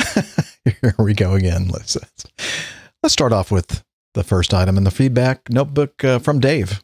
He says, "Hi all. I came across this interesting YouTube video and thought it useful for a bit of mischief making with Captain Nick and Miami Rick. Love to hear their reviews." And it's a YouTube video, and you know, honestly, I've already forgotten what the video is about. Here, let me just. Should I play it? A340. Play play a small part. Like Um, oh, you know what? I'm not going to play it now. I remember. Thank you. It's uh, it's like one of those jet pilot video things. What, What's the name of the company? Um, he starts off. He's like, you know, well, I'm only wearing the headset because we're recording, but it's so quiet here in uh, my A340 that I wouldn't even need a headset for. yeah, it's a flight. What, Blah, what blah, airline blah, was blah, Very it? true. I All right, cannot deny. Uh, Belgian Air, I think. Uh, is that the uh, uh, or s- I don't remember actually. anyway? It's a European carrier flying the A340, and they're um, going from an origin to a destination. Not just around in circles. I don't recall Over- exactly. I just have a very a faint memory of this video, but uh, anyway, um, it, uh, it the captain of the uh, of the uh, aircraft uh, talks about the uh, the wonderfulness of the uh, A340. Not as And- well and as Nick buses would. in general. Well, and- Mhm. and not as not as well. I I should add as as Nick would if he were starring in this particular video Yeah. Ooh, series. that's what you should do. You should There you you know, go. produce Because- some I'd be much propaganda more videos. even-handed. Propaganda video. Goebbels. oh dear. Yeah. No, I don't think so. Oh, you know what? Point of order. Point of order. Liz is making a good point. She says, "You know, you never told anybody where where Rick is. Mm, Well, there's a good reason for that. I have no know. idea. On secret assignment. He's out there in the world somewhere, flying big airplanes, but he wasn't able to make it. Probably, as far as we know. We think. Yeah, we think. Um, but uh, we were we were hoping he'd be able to make it on today's show, but um, apparently he didn't. So, um, hopefully we'll have him uh, on the show again at some time in the future. Yeah. Well, Very that's good. about as Specific as you can get right as now. I can get right now, because that's really all I know. All right. Uh, so anyway, if you're a uh, if you like Airbuses and A340s specifically, please check out this video sent in from Dave Lakeland. Thank you, Dave. And the next item we have here is from Pa- Pasadena, Brian. And it says, If I've said it once, I've said it 145 times. I'm a bit behind listening to your show. Come on, Brian, get with the picture, get with the program here. Yeah, don't you have some extra time now to Yeah, you'd think. Uh, I think he's a busy man doing he is. He is. 3D printing and making masks. Masks. Yep. Just finished listening to episode 440, recorded on August 31st. Today is September 16th. Actually, it's not. Today is actually the 9th of October. But anyway, when he was writing this, it was the 16th of September. Yes, I've caught up a bit on the backlog of APG shows, but I still have a few more hours. Okay, I really mean days to invest in listening to get fully caught up. Anyway, I said I just finished listening to episode 440 because you uh, mentioned receiving the remove before flight mask I sent you. That made me laugh out loud because I mailed it to you the same week I sent the mask to Dr. Steph. Sure, in APG time, it seemed like I sent you the mask because you begged for one on the show. and then a smiley face. But that's not true at all. I sent one to you as a thank you gesture for mentioning the site. Tabfabric. He got. He's making us do it again. This Yeah. Brian guy is very, very Free clever man. advertising. Mm, Tab mhm. Fabric, T A B fabric.com on your show. It took me some time. Did I mention the name of the company? Tab Fabric.com. Uh, it took me some time to get the mask to you because aviation themed fabric is so darn difficult to find these days. I really ran out of fabric shortly after you mentioned the site on your show. As a result of your promotion of the site, I am really grateful to you and your listeners who have purchased masks from the site. The women's shelter here in Pasadena is also grateful because the proceeds from these sales are going to support their cause. Again, from the bottom of my heart, thank you very much. And thank you for all the time and effort you put into the show. I just wish you didn't put so much time into it because if you didn't, I'd be caught up. Ah, I get it. So We're gonna much have to work time into it. Overtime. Yeah. Yeah. And honestly, I only, you know, it's only what I do is just a small part of uh, a lot of the effort that goes into the show. Liz does a heck of a lot. So It is true. behind the Very scenes. true. And of course, uh, we can't forget uh, the old captain, uh, the old curmudgeon, and spends a lot of time on those plane tails Clean for sure. hands. Ah, I don't really. I don't put that much time into the Okay, well, No. actually, About three hours a week. none of us do anything. but whatever, we still have fun. Just I know. happens. Yeah, it just happens. Um, anyways, it says fly safely, Pasadena, Brian. P.S. Yes, if you read this on the show, the discount code of love APG, L O V APG, it's all in all caps. I don't know if that matters or not. all caps and all one word. all, yo, all one word. You're on love, L O V E A P G, all in caps, uh, is still valid on all purchases from the TAB, all caps, fabric site. And if you don't read it, the code will still be valid. Well, okay. Very nice. Thank you, Brian. We read it. And uh, we encourage everybody to go to that site, help support the Women's Shelter of Pasadena. And uh, he said, PPS, I hope you enjoy the mask. Thanks again. I really do. Thank you, Brian, for sending it. Really do appreciate it. All right. Continuing on with the third item in feedback. Okay. And oh, this so uh I was kind of scanning the social medias uh, last week, and um, a couple of the uh, prominent APG community members were were talking about their recent adventure involving flying and something else, and they're going to tell you. We're going to tell you actually. Um, got them all together. Um, this uh, person, well, I'm going to say who it is in the uh, in the video I'm about to play, and uh, it's about um, oh, about 26 minutes long. On the long side, but I think it's worth it. Well, hey everybody. Uh, I was watching the social medias, the social media um, today, and I happened to notice some of our very prominent um, community members. Uh, let's see. Uh, shall I? I'll just use your real name, Robert Fairbairn. It's always an adventure. yes. And Hillel, uh, you know Hillel, he's always in the in the shower, but I caught him. He wasn't in the shower. He's actually out of the shower, wearing clothes, and he's not complaining about it being wet or anything. And uh, so uh, I I contacted the two of them and said, "Would you mind uh, just telling uh, our community about this wonderful adventure that involves one, airplanes, two, dogs, puppy dogs, And I think that that would be a, a very compelling story to tell. So Yeah. now I'm going to direct it to you guys, and you can tell the community about what the heck you guys did today.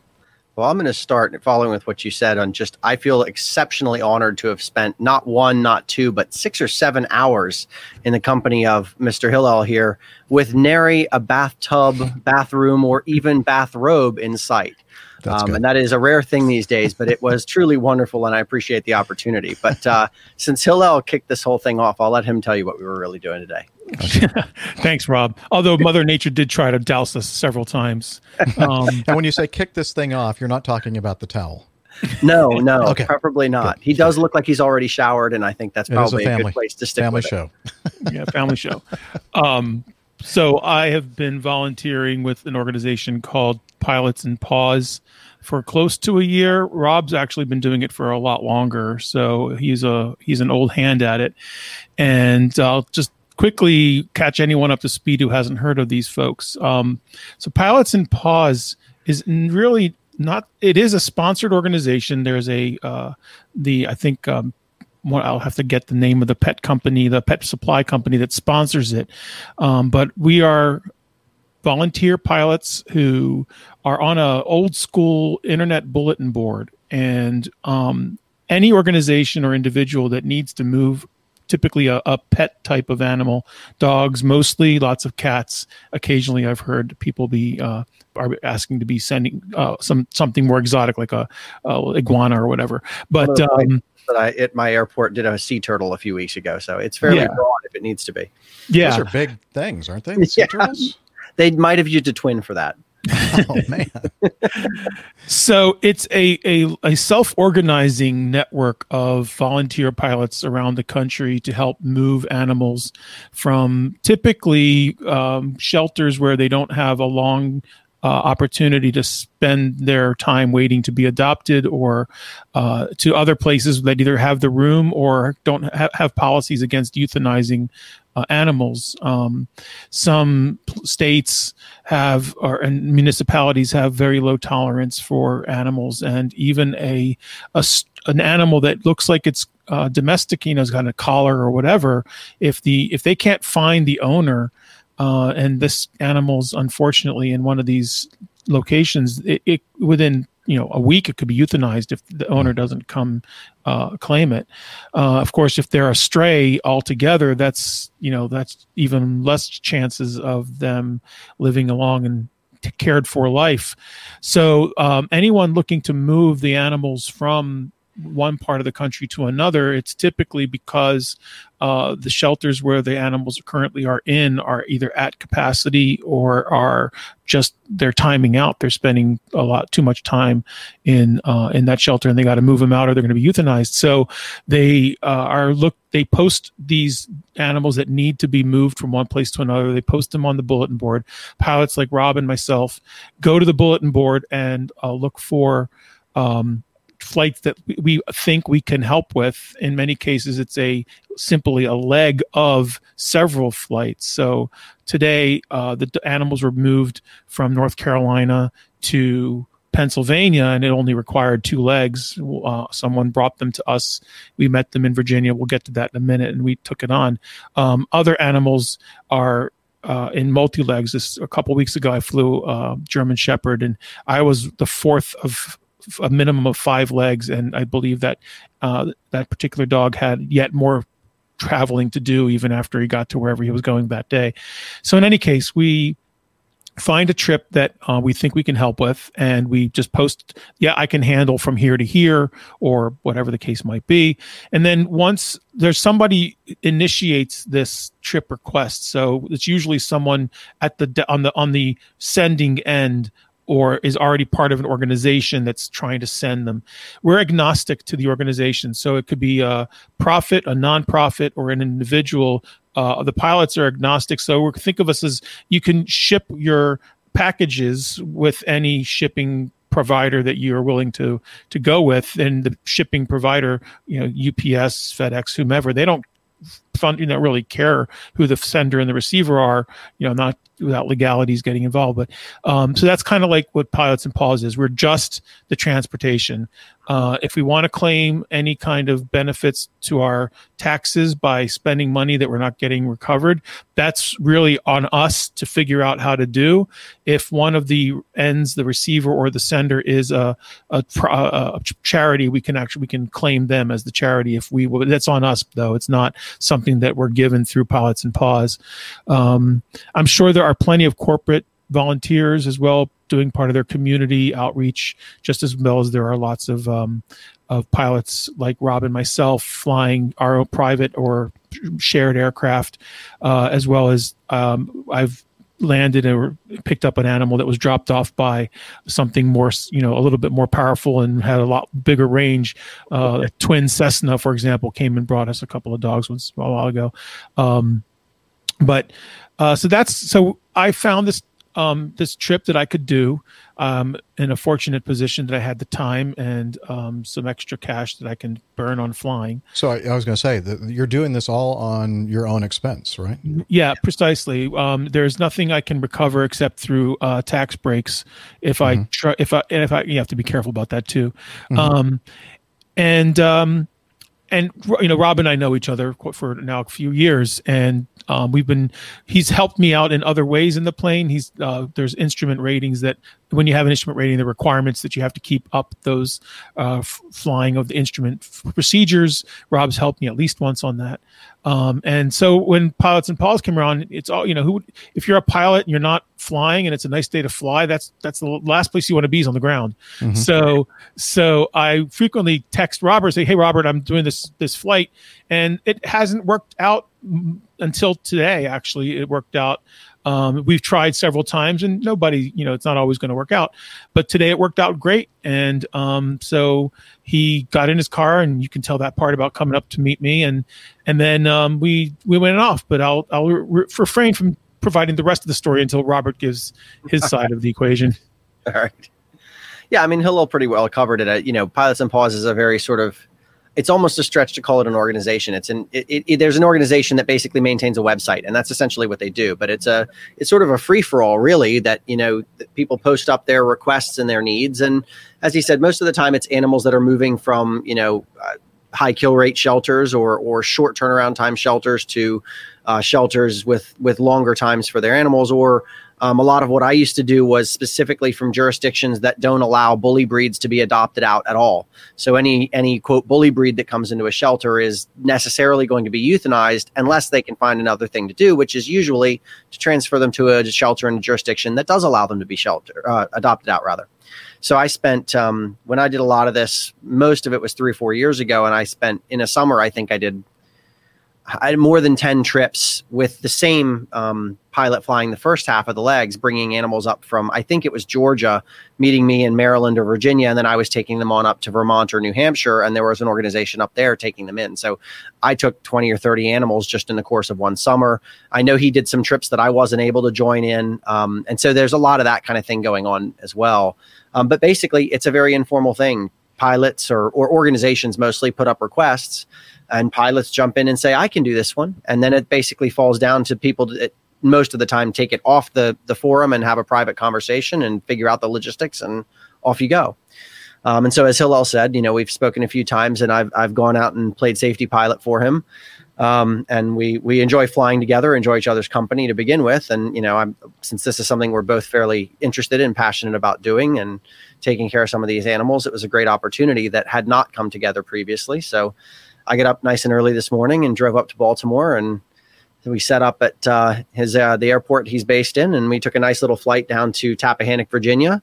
Had a nice uh, bite to eat since the uh, the pilot we were meeting was running behind. He apparently had a mechanical this morning and was a bit late, but that meant we got a lunch break, which was nice. Um, loaded up two really beautiful, very sweet little puppies, and uh, brought them on up to Pennsylvania, where we uh, dropped them off with their very excited new uh, new rescue organization who apparently had never done this before. So they were they were very very excited. We had some um, some onlookers. Our, our drop off location was in fact the american american helicopter museum, I Museum. believe it is, um, uh, which i- i- employs among many other people i imagine one david m. Vanderhoof who's well known to some of the people in this group i'm sure. So we Wait, had a, who? What? Shake hands with him, and uh, and in fact, Oh, he, so cool. he parked us as we came in in the aircraft. You know, Oh was- yeah, that's right. He works at the museum. Um, and we had a couple of families hanging around there and, and you know, kind of watching. So a little bit of an audience. Um, and the puppies jumped out of the plane, very excited. Nice to see new places. I'm sure they were probably happy to be out of the airplane by that point as well. But uh, but they were great passengers. They were very very sweet, and they're now off to new homes, um, potentially including someone we know. But uh, Hmm. um, anyway, so we we had an opportunity to catch up with David a little bit. Hung around the uh, the museum there, took a little look around for maybe half an hour, and then flew on back to Baltimore and called it a day. Did he know that you guys were coming through? Did. Okay. Yeah, well, as soon as um they uh, so if we look at one of the trips, um, you can see that the um where there's a destination airport and or that you know you have to obviously you have to land at an airport. So um when I saw that this this destination was so tip, let me back up a second the people who are asking for us to bring the animals and the people who are receiving the animals typically knows next to nothing about aviation and so they will frequently say the de- the, the origin is and they'll put a pin on the shelter and the destination is and they'll put a pin on the destination shelter. And then it's up to us to find what's the nearest logical most you know reasonable airport to go pick them up and drop them off. Um, and then so uh, it's been uh, on more than one occasion they they've asked us to use an airport and um, you know I looked at the airport and was some one they don't know anything so they wanted me to land on a 2000 foot grass strip somewhere because they knew it was there and I'm like yeah so the weather that day is not going to work for me and so I, I suggested the, the 5,500 foot airport with the instrument approaches that was just two miles away. Mhm. so, What's the um, difference? Yeah. So, uh, so, so this particular no, wasn't there any different. They they selected the location of the either the town that the shelter was in or the shelter itself.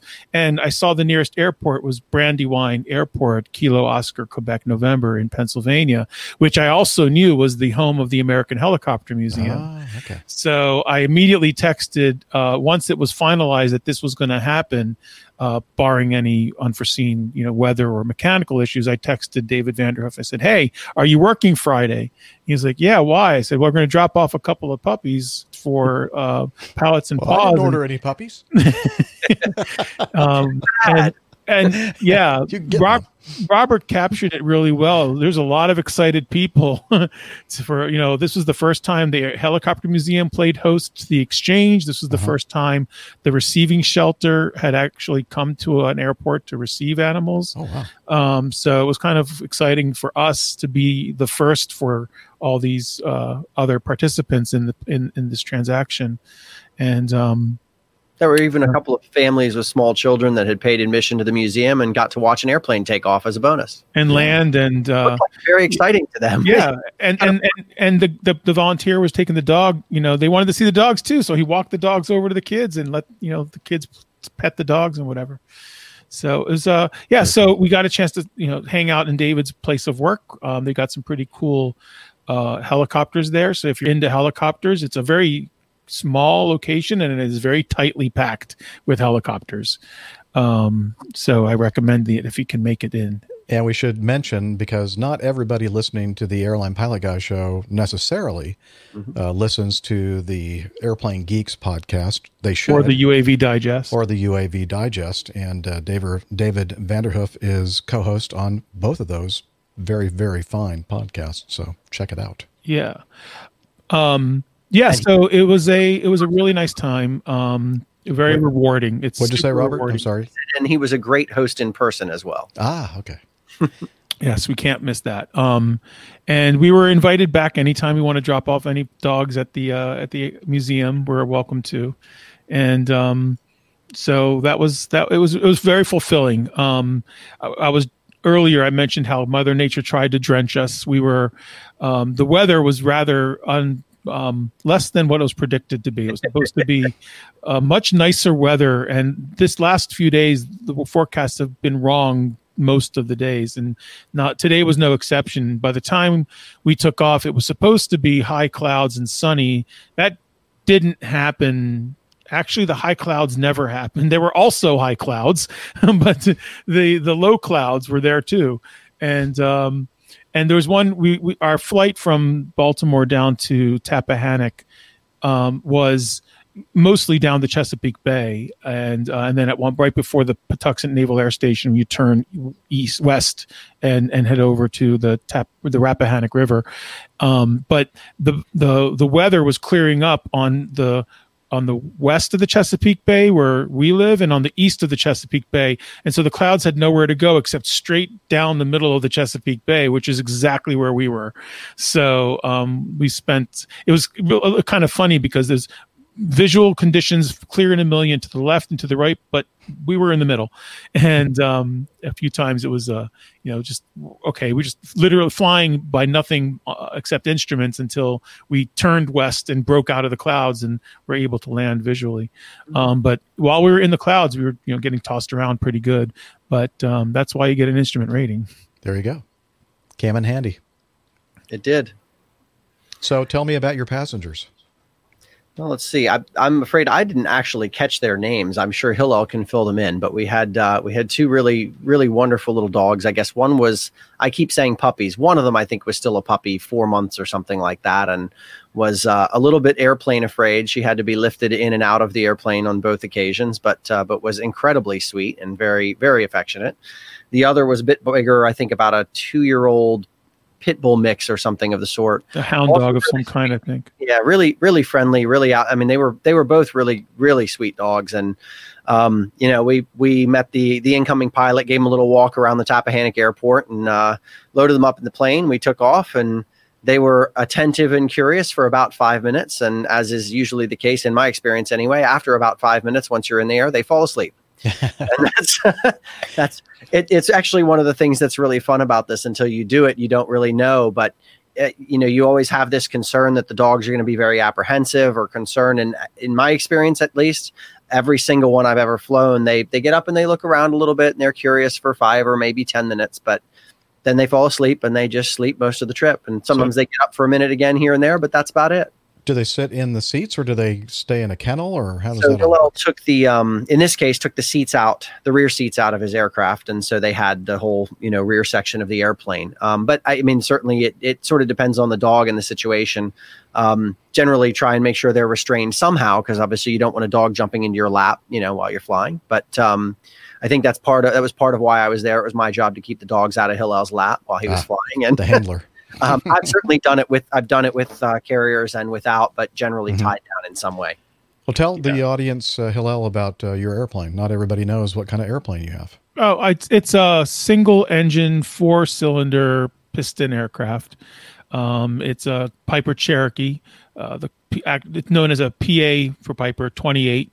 Um, so Cherokees, Warriors, Archers, all the same family um, and it's from ni- it's a 1972 model, and it's um, you know it's kind of like your family jalopy kind of thing. It's it's it's it's pretty it's nicer than that. It's, it's, it's a little nicer than that. Yeah. Wouldn't call that a jalopy. Yeah, no, I, it, it's I'm not dissing the plane. It's just it's not it's not a race car. You know, it's not a station wagon. It's it's a nice little sedan kind of thing. Mm-hmm. And um, although it only has one door, and um, so it's it it goes about 120 miles an hour, you know, without wind, um, a little bit faster maybe, uh, 125 without wind, and um, you had a actually had a tailwind mostly in both directions, uh, partially because on the way down. Uh, the weather was clearing out in one direction, and on the way up, we got up above the clouds and went across. So the the cloud layer, for those that aren't familiar, so often acts as a barrier between wind going in one direction and wind going in another direction. So uh, below the clouds, it, we would have had a headwind, and above the clouds, we ended up with a slight tailwind. And and sure enough, as soon as air traffic control brought us down beneath the clouds to start our arrival into our destination airport, we went right back into a headwind. So it was uh, wasn't a terrible one though. It didn't slow us down. Uh, I think we spent 2.7 hours total with the engine on. So um, I think that sounds about right. So, um, but obviously time on both ends to do other stuff.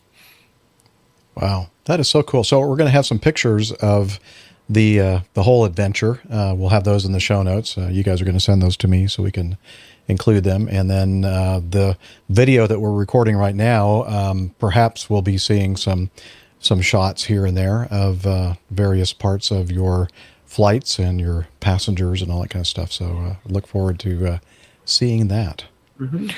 Yeah, it uh, and any pilots that are in the U.S. that are interested, it's there's nothing. It, there's an application process, but it's not. They just want to know if you're a qualified pilot, essentially, and um, the rest is up to you.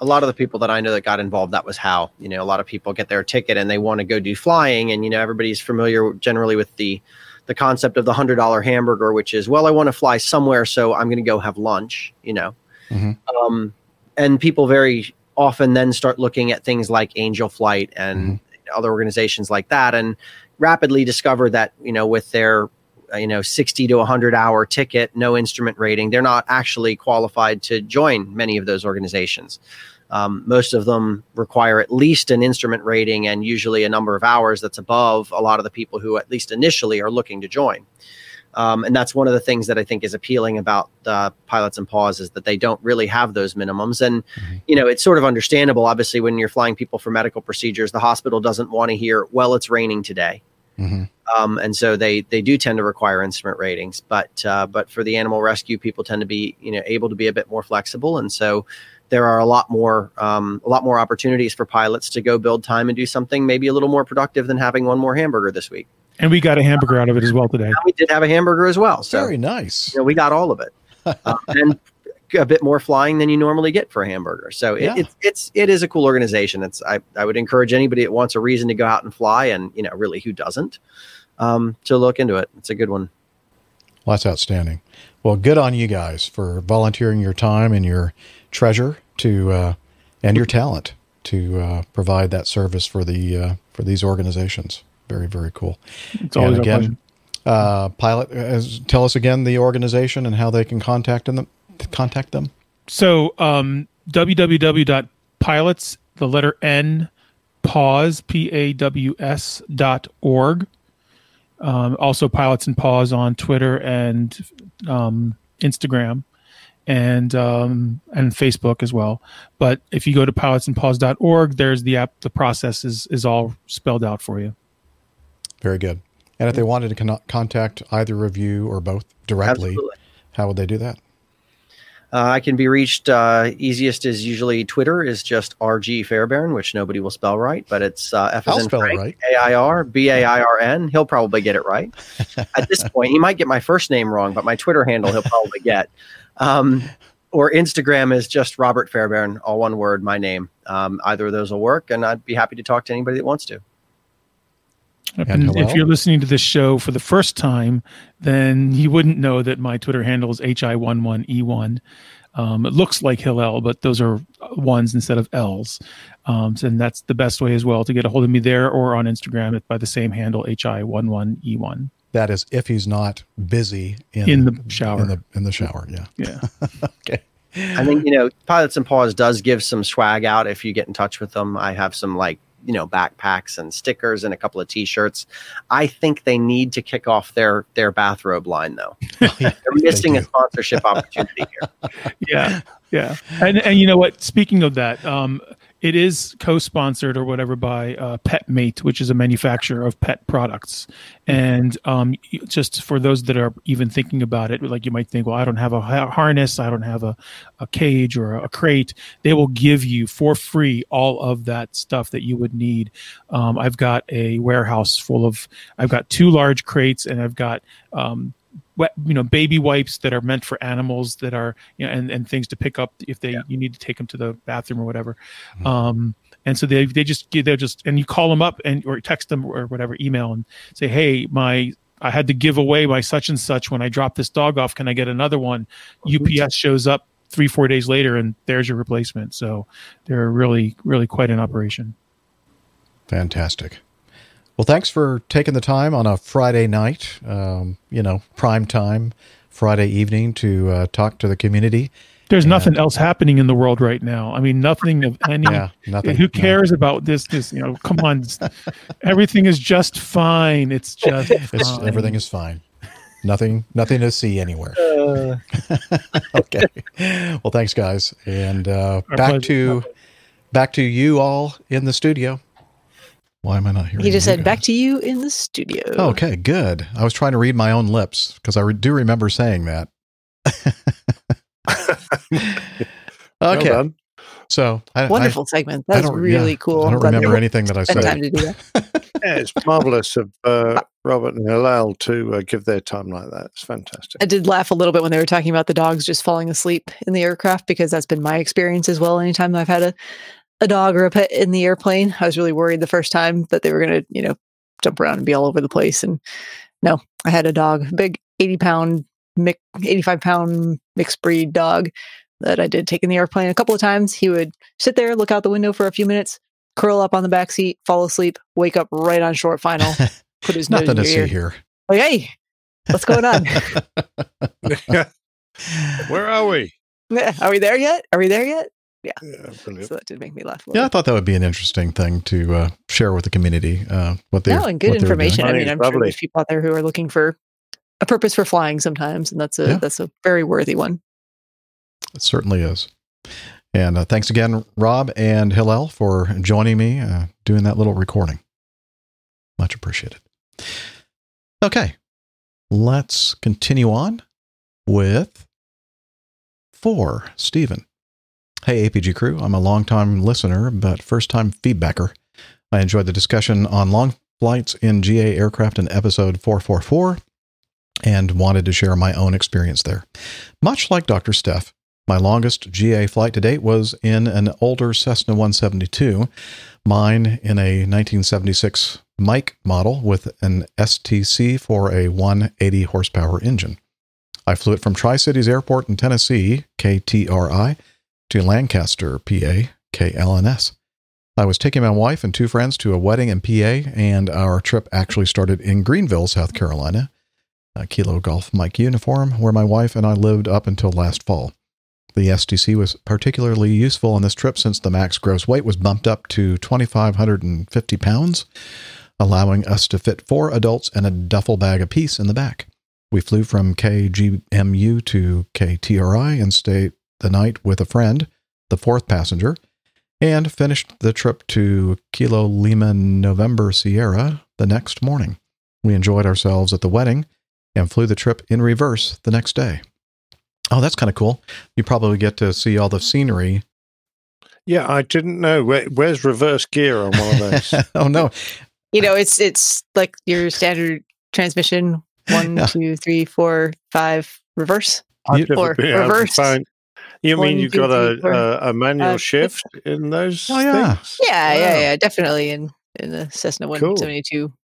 and I guess And it model. becomes a pusher prop uh, instead of a tractor. Yeah, exactly. I mean, it's a little tricky because you have to like crane your neck around, you know, to Yeah, I was gonna Look out the back see where you're going. Get a little sore. And you tell the Other passengers in the back, okay, move your heads. I can't see.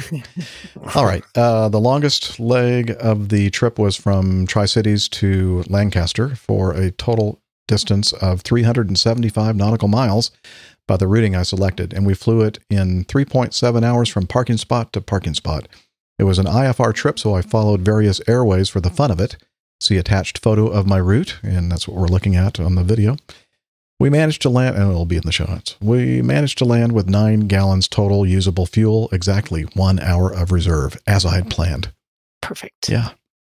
All I, around. I always said that regardless of what I That's landed. with. exactly what I That's planned. exactly what I planned. Have on landing. exactly one hour of fuel. That's what I Always perfect. All around, it was a great trip, and it really shows how useful and fun general aviation can be. Love the show. Thanks for all the good times the crew shares with all of us aviation geeks. It's our, really our pleasure. Clear skies, favorable winds, and many IPAs all around, Stephen. Oh, so it's like a great flight, doesn't it? Yeah, Yeah, very lovely. Very lovely. All right, moving on. Um, this is from Texas and LaShock.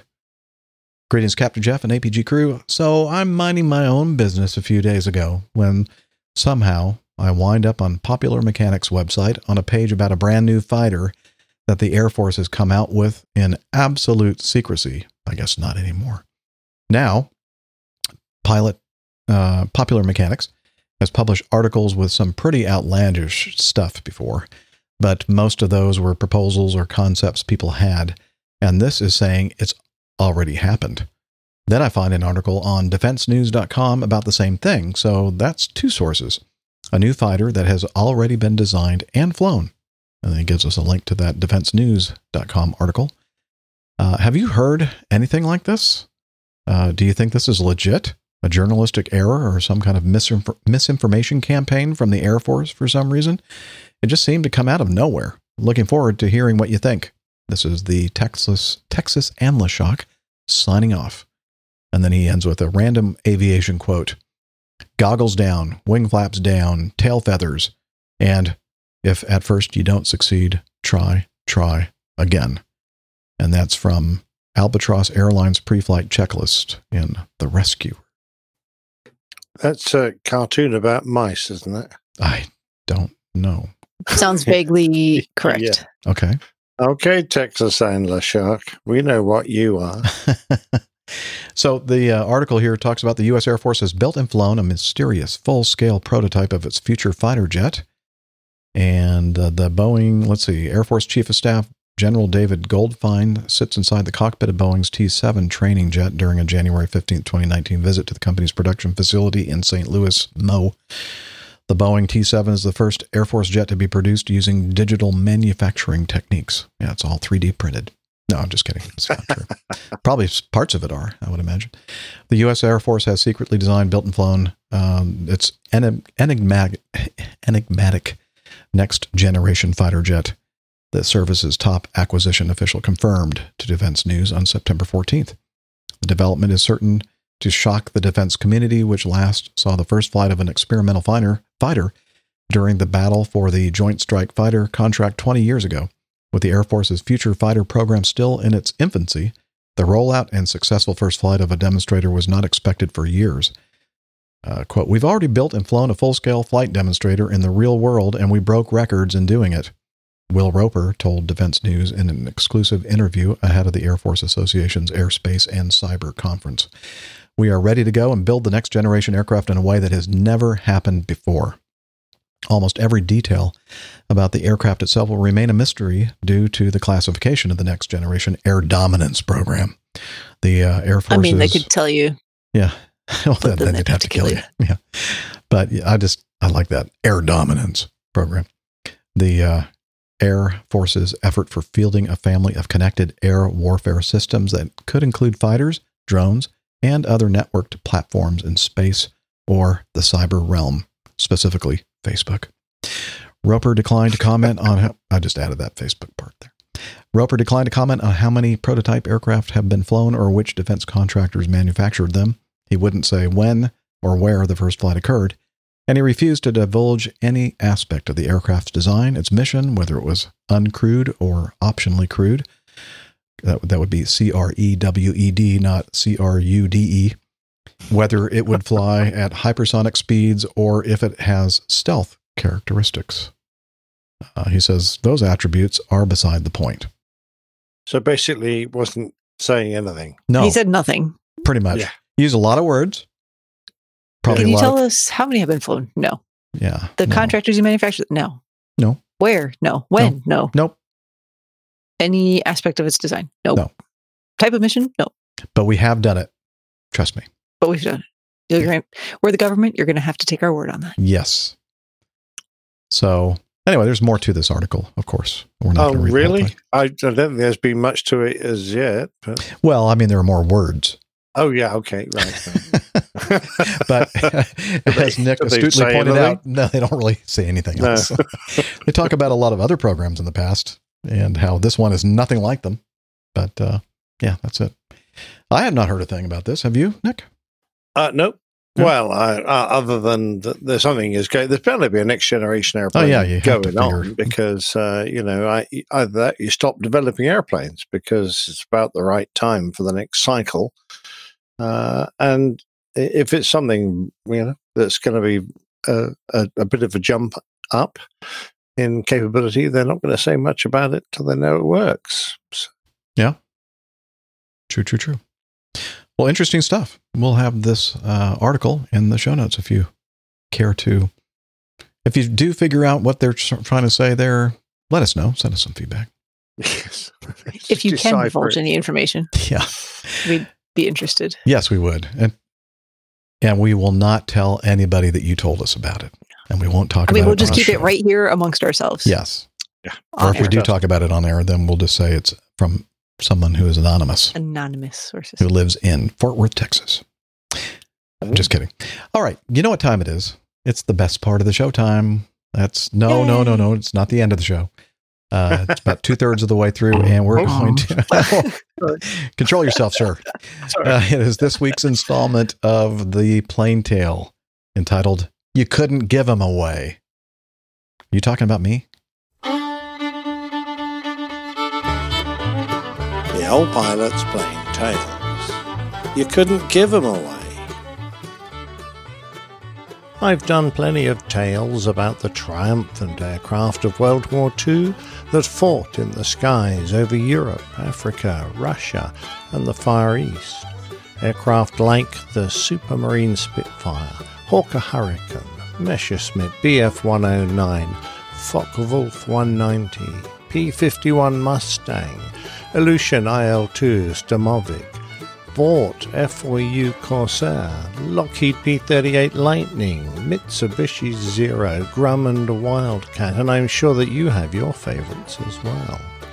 Quite naturally, I guess, not so much is known about the horrible failures. Aircraft that, despite having well recognised flaws, were flown by the bravest of pilots, those who knew that they had little chance of surviving combat in their awful machines.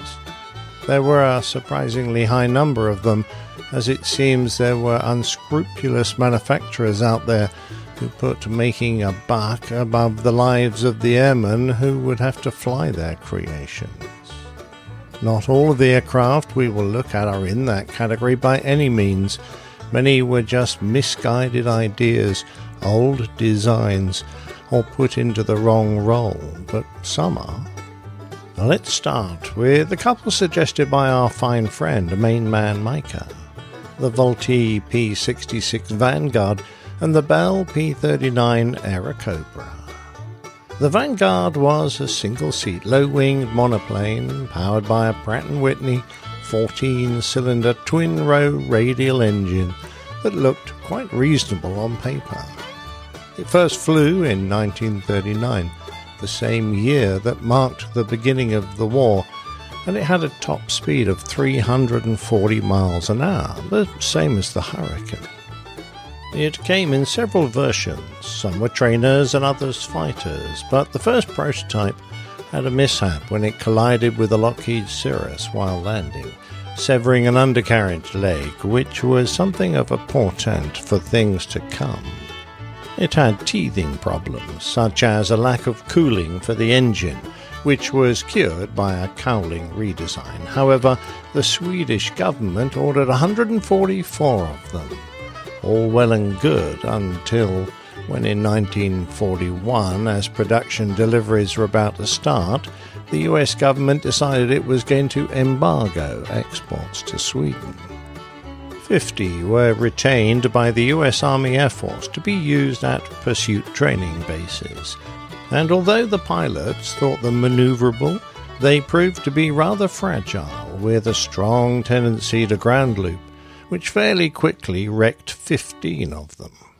The British government showed an interest in obtaining 100 of the newly designated P 66, but after trials they decided they were better off with their own fighters, so the aircraft were relinquished to China under the Lend Lease program. Thus began the troubled aircraft's long journey to the Far East. The aircraft were shipped to Karachi, uh, then in India, now in Pakistan.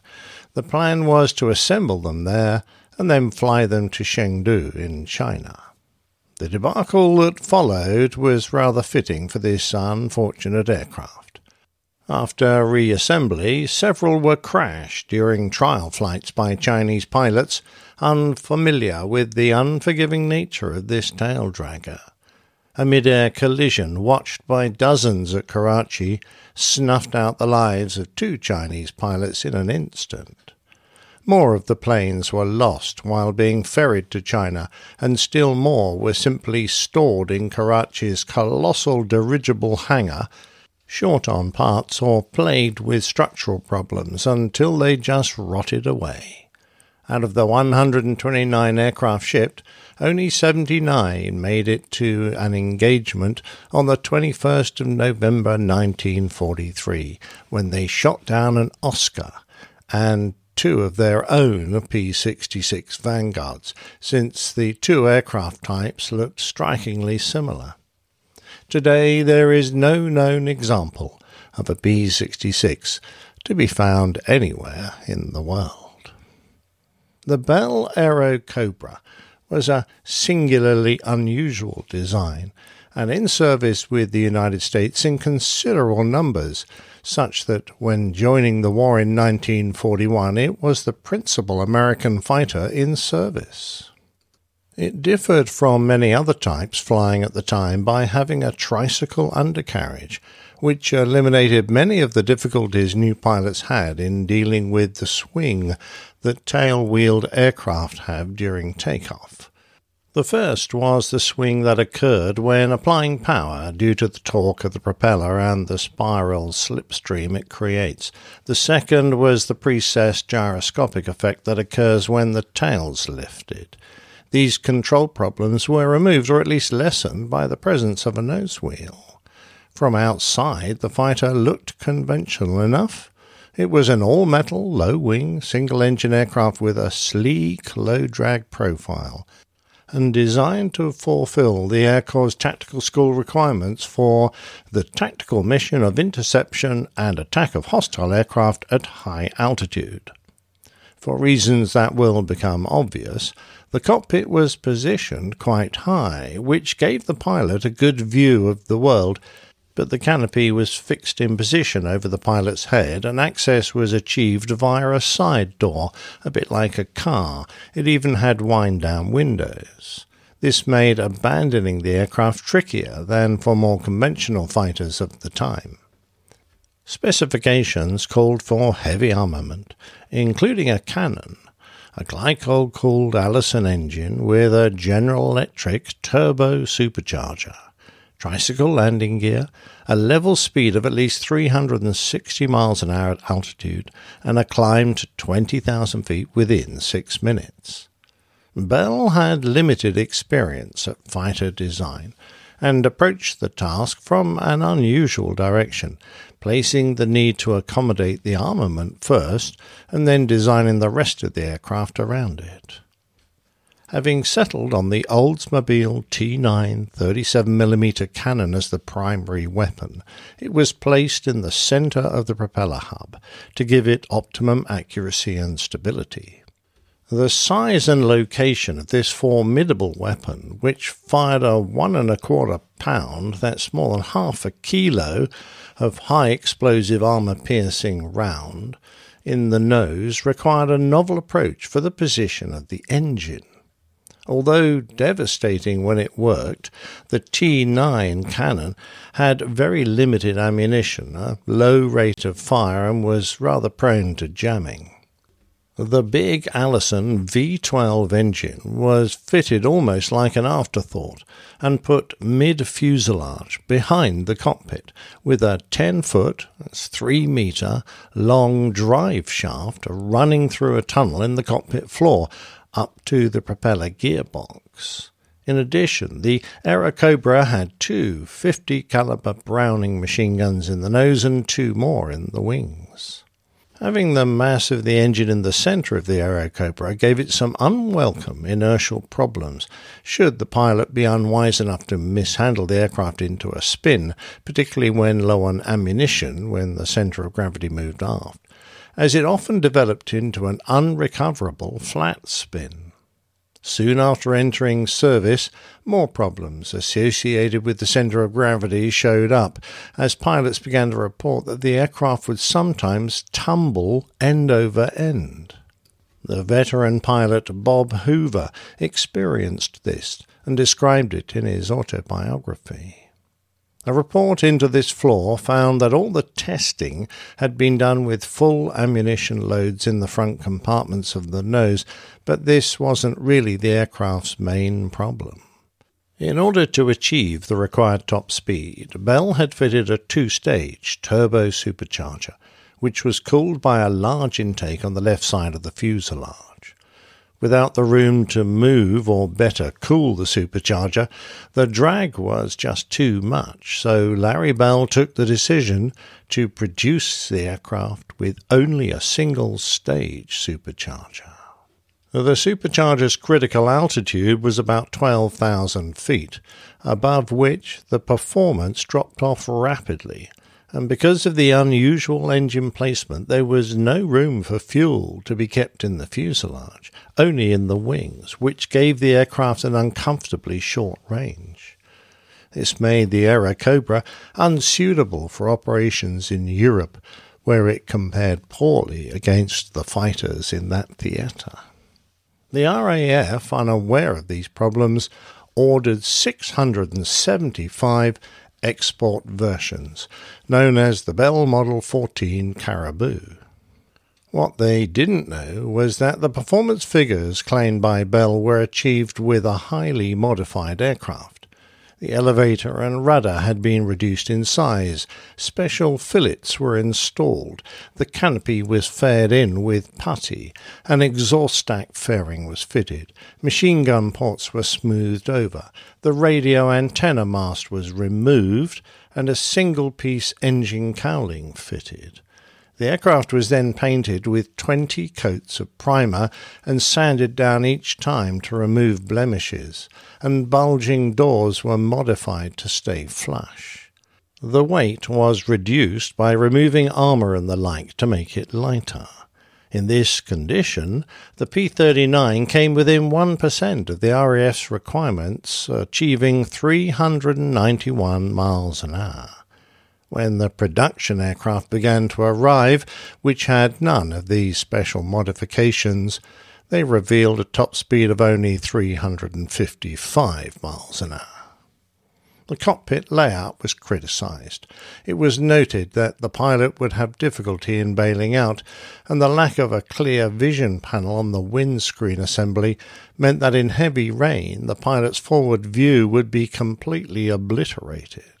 The pilot's notes advised that in the event of this, the door windows should have to be lowered and the speed reduced to 150 miles an hour. The RAF's Airacobras served with only one squadron, number 601. A combination of poor serviceability and deep distrust of this unfamiliar fighter resulted in the RAF rejecting the type after only one combat mission. In March 1942, the unit re equipped with Spitfires. Some of the aircraft destined to come to Britain were requisitioned by the United States, renamed the P 400, and sent to the 5th and 13th Air Forces in the Pacific. Despite its limitations in altitude and range, the much maligned aircraft claimed around 80 kills of Japanese aircraft, and some pilots became aces flying it. Although the Airacobra's low altitude performance was good and its firepower impressive, regardless, it soon became a joke in the Pacific theatre that a P 400 was a P 40 with a zero on its tail. The remainder of the aircraft were packed off to the Soviet Union and flown by the Red Air Force. They received the much improved N and Q models, and since the tactical missions flown didn't require high level performance, they did better than expected.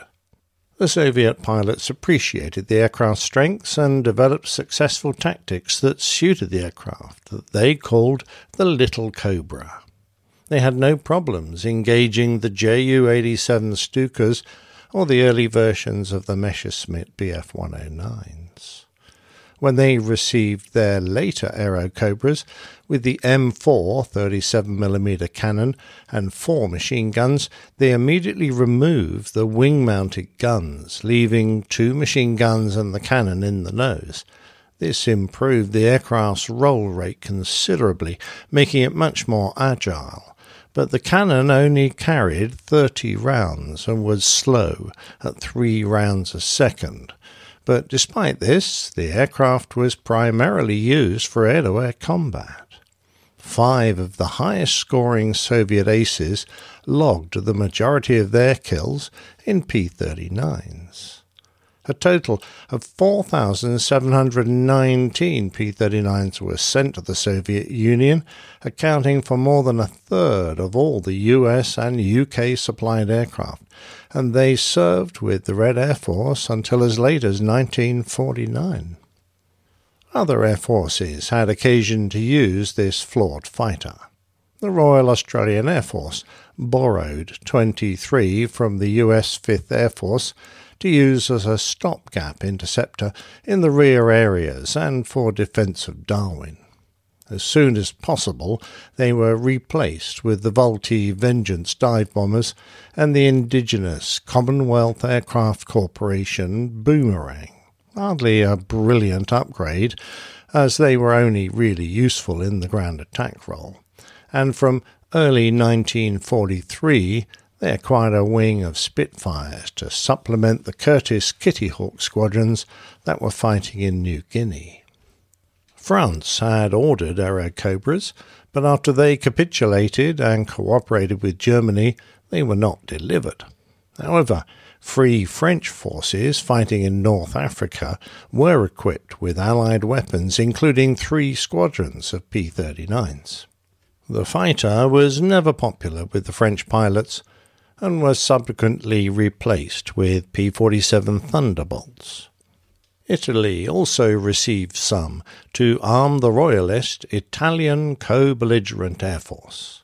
The aircraft didn't serve them particularly well, and in three months there were 11 accidents due to engine failures and the poor condition of their base. Sadly, two pilots were seriously injured and three died, one of whom was Sergente Maggiore Teresio Vittorio Martinoli, the famous Italian ace of aces. Under unusual circumstances, some Airacobras were operated by the Portuguese army. As part of Operation Torch, the invasion of North Africa, the 81st and 305th Fighter Groups were dispatched to airfields in North Africa but due to a number of mechanical difficulties, many aircraft were forced to land in Portugal and Spain, who were generally maintaining neutrality.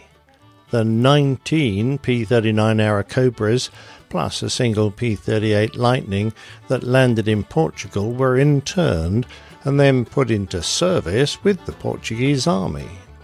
Although the United States made no request for payment, the Portuguese government paid $20,000 for each interned aircraft, for which the US gifted four additional crates of aircraft, but without supplying spares, flight manuals, or service manuals. Without proper training and documentation, the operation of these aircraft proved to be a nightmare for the Army Military Aviation Wing, and the aircraft was plagued with problems. However, Six remained in service until 1950 when they were sold for scrap.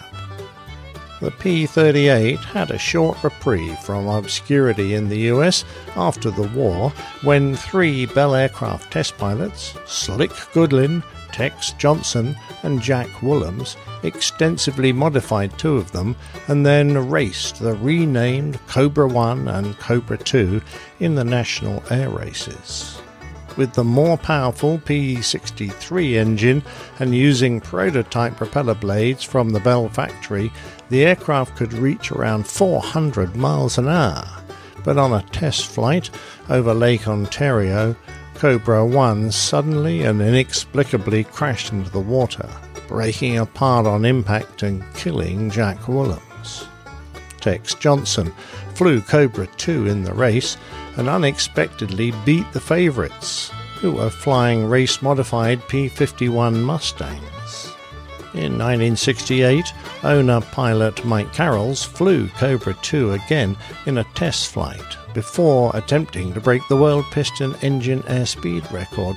But like Willems, he was also killed in an unexpected crash. Unlike the P 66 Vanguard, several Airacobras can still be seen in various locations around the world, including Mareeba, Australia, Edmonton, Canada, Finland, Papua New Guinea, Yakutsk in Russia, and a number in the United States, including the wonderfully named Air Zoo in Kalamazoo. Yeehaw! So let me ask you a question, Nick. Yes, sir. Um, so when when you think of that music, you think of Americans. Is that what in your head? Or we're a bunch of hillbillies over here? Yeah, we're all we're all Well, I, I Someone think, give me my uh, hat. all the time.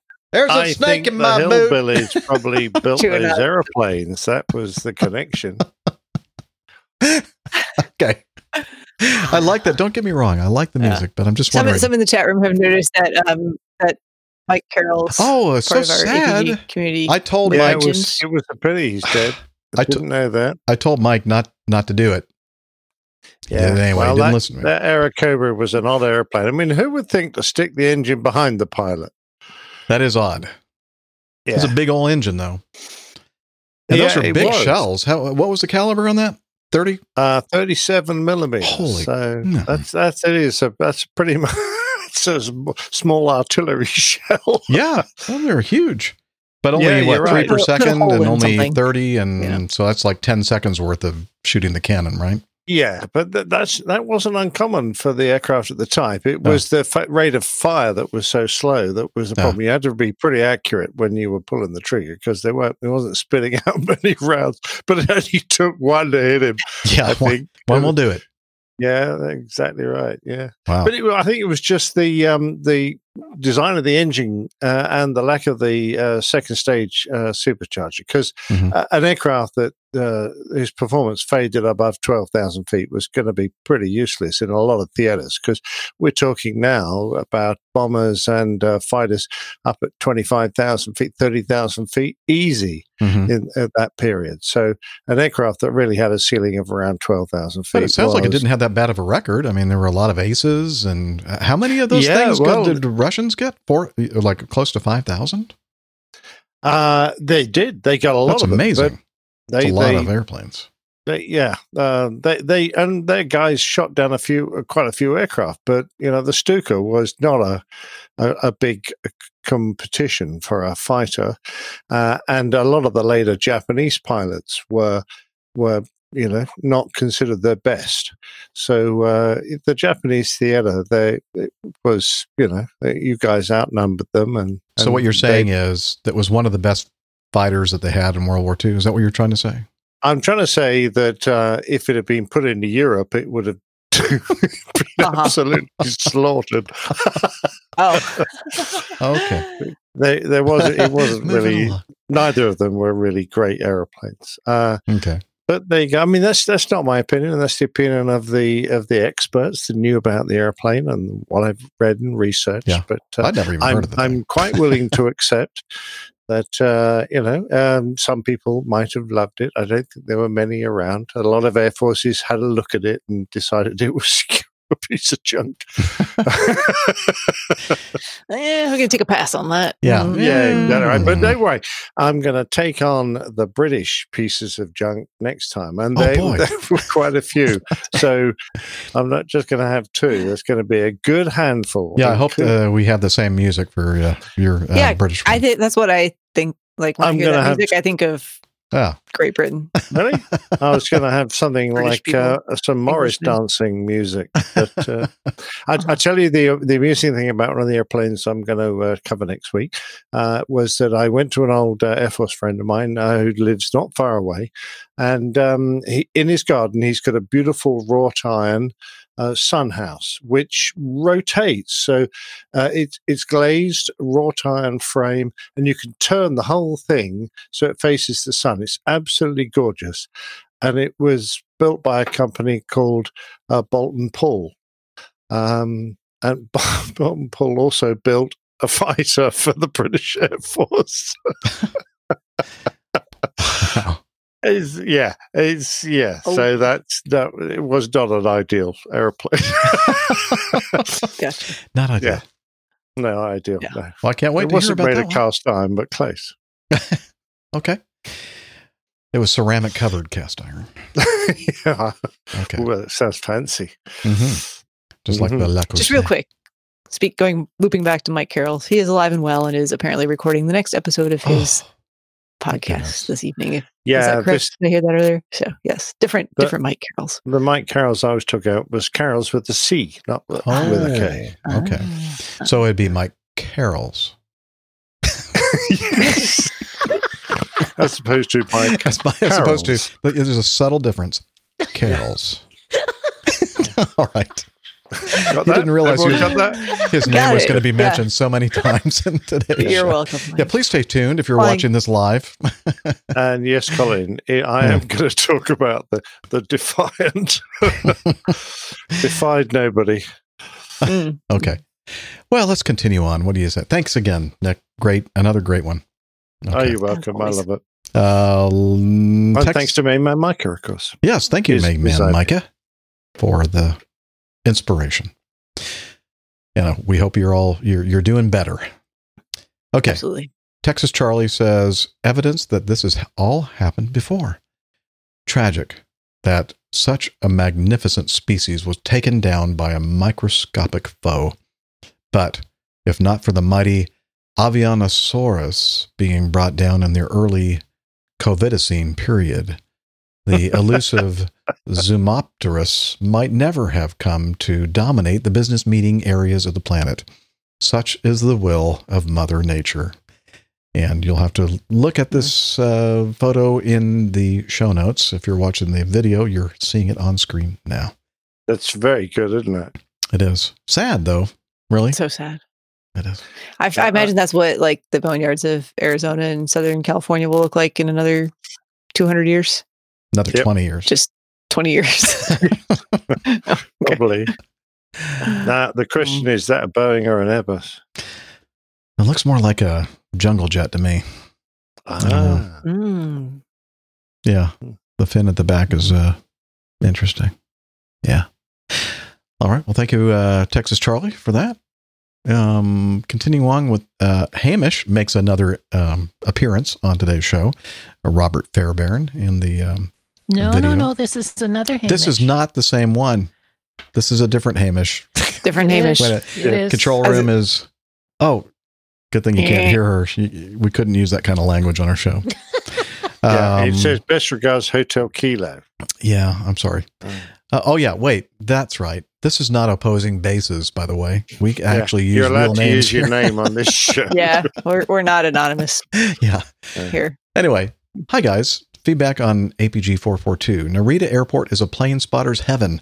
Right at the threshold of 34 left is an excellent airport museum. It appears to be a control tower, but that is actually the aircraft aircraft spotting tower, complete with an announce complete with an announcer and restaurant.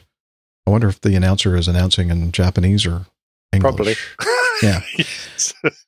You can watch the activity on 3 4 left and the cargo area. Nick may like the sliced up 747 fuselage and wing. Yeah, he always he always revels Yeah. in I do. I do. You're quite right. 747 destruction. yes. Yep.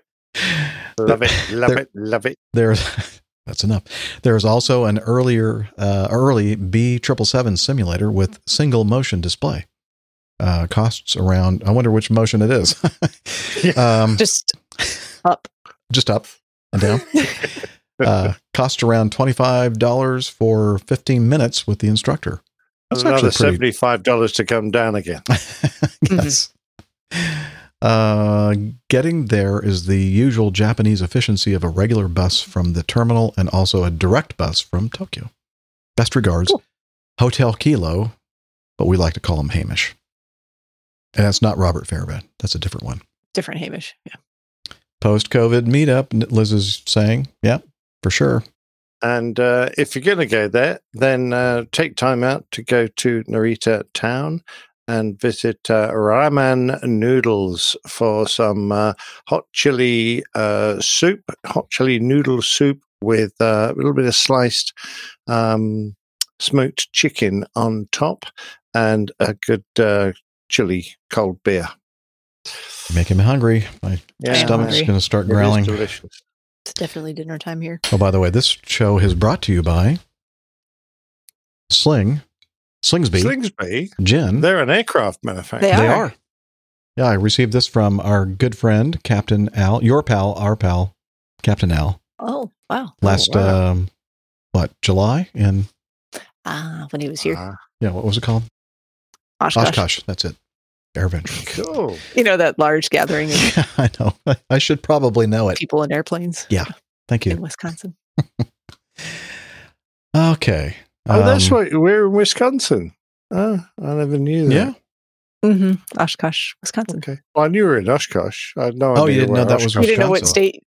Oh, that's right. Nick No was in the back of the you? RV when we crossed the Was border. it important? he was in the bathroom. Not really. Okay. And I yelled. I don't know. You didn't hear me because all the noise you were making. I was I screaming because we were being hit by, by Trash trash, bin. bins and we're swerving around. that was before cars we got to Wisconsin. you were traumatized. Was, he that was, was Illinois. traumatized. I mean, Illinois is traumatizing to a lot of people just on its own, but with the Ah, trash cans thrown in, wow. Yeah. Oh, Flying yeah. trash cans. No, I mean, yeah. I'm sorry. What I mean is people from uh, Illinois are, are Oh, Yeah. well, That's what that's what we call the uh, sky van, the flying trash can. that is what it is. By the way, Yeah, flying dumpster. Um, and before anyone gets too offended, I'm from Illinois originally. So, right. Yes. That's why we're making fun of them. yes. You know what? Honestly, I don't remember. Do I have, uh, Liz, do I have some videos for this one? Looks like there's two. Because I see two movies here. I don't know what they are. okay. Um, well, maybe I should look myself. That, well, one's a Oh, yeah. With Okay. its engines Yes, I do have those. I And other's, see. I did some. I did a lot of prep work uh, several days ago, and I've already. And then you forgot? I've forgotten completely about what they are. I should. Well, you had to make room in the brain for all the new information. Yeah, I know. I about the did. Airplane. And Just it's got all the all this stuff just got pushed out. Mhm. Um. So next time, okay. Next time, I'll just put some kind of a note there what it is that I'm I have in the um in the video clip thing.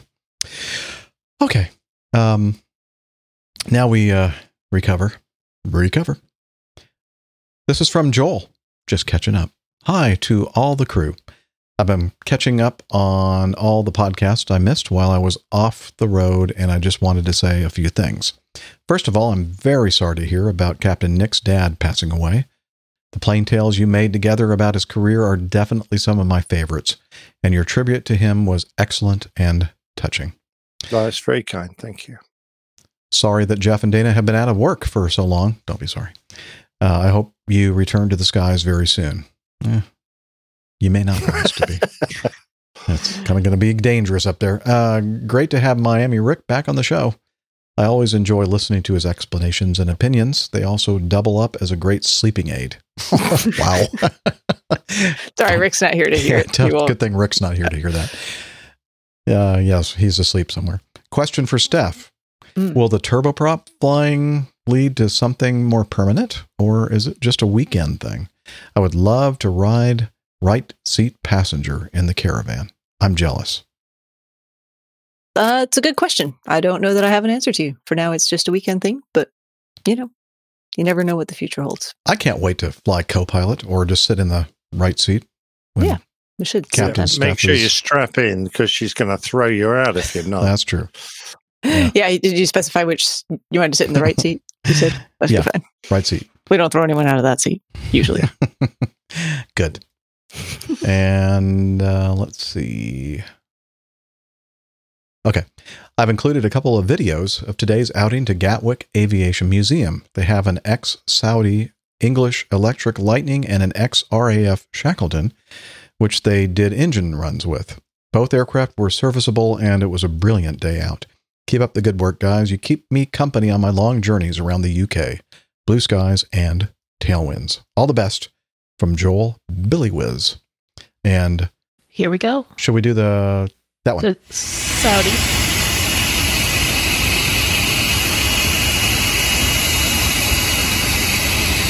I believe that's the Saudi jet. Yeah. Kind of loud in here. Shut, shut, shut it down. Shut it down. It's too noisy. Okay. Great no, noisy not thing. you. I was think talking to it's the pilot. oh no, now now shut it down. Okay. Sorry. Now for the Shackleton. Yeah, Shackleton, please.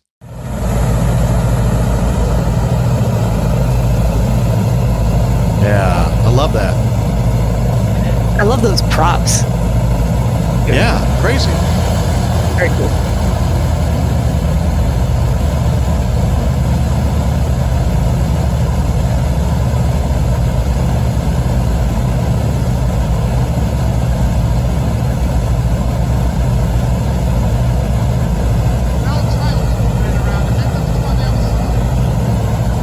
All right, that's good. Okay. I'm sorry, I can't hear anything. What? Huh? Huh? Huh? That Yeah. aircraft was uh, nicknamed uh, 20,000 Rivets Flying in Loose Formation. You know what I have to say? This was a this was a uh, British airplane. uh, yeah, the Shackleton, yeah, it was a development of the So, Lancaster. You know, I hate to point this out, but looks like they got the props on backwards, or something on all the engines. um, so this, so you have counter um, counter rotating propellers on each engine.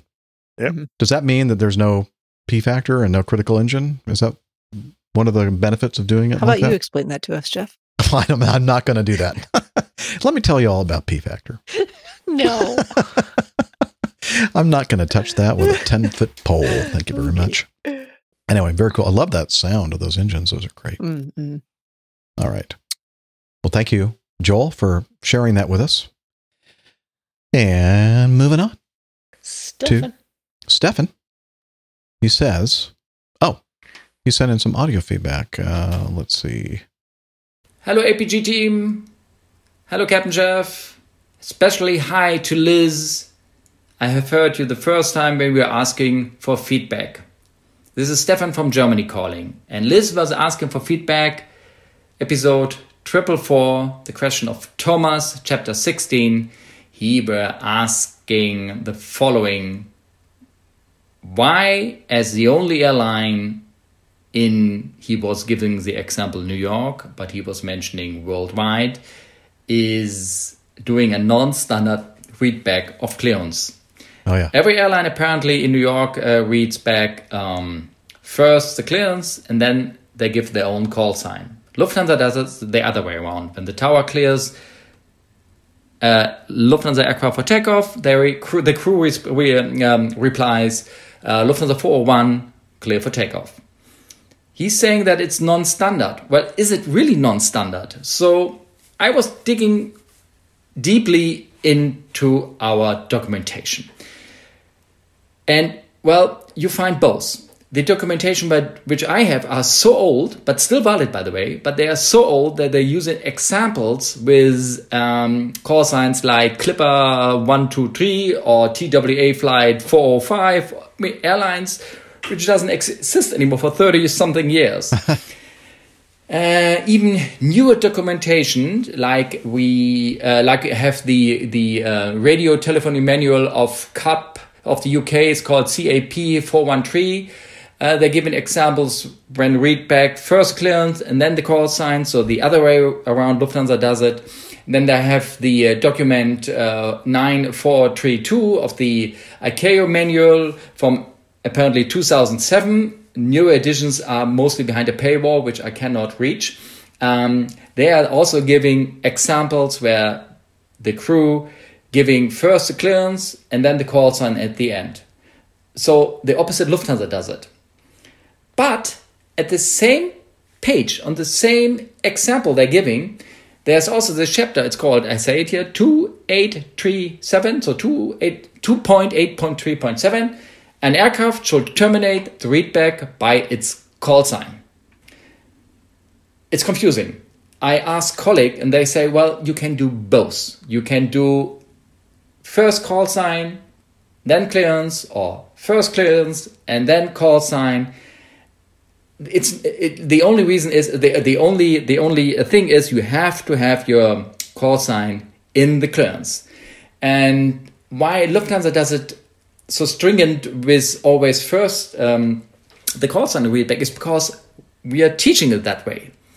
And this is because of an agreement of some 10 plus years ago that uh, LH apparently got an agreement with the German ATC units to do it that way. It's they you you had a discussion about it, which is better first the clearance or first the call sign. So, but the they did an agreement that um, in Germany they like to have it this way, and uh, apparently Lufthansa says, okay, we do it that way. We think it's also nice. You know, it's a 50-50 chance, whatever is better. So, but they their standard in Germany is because it's allowed.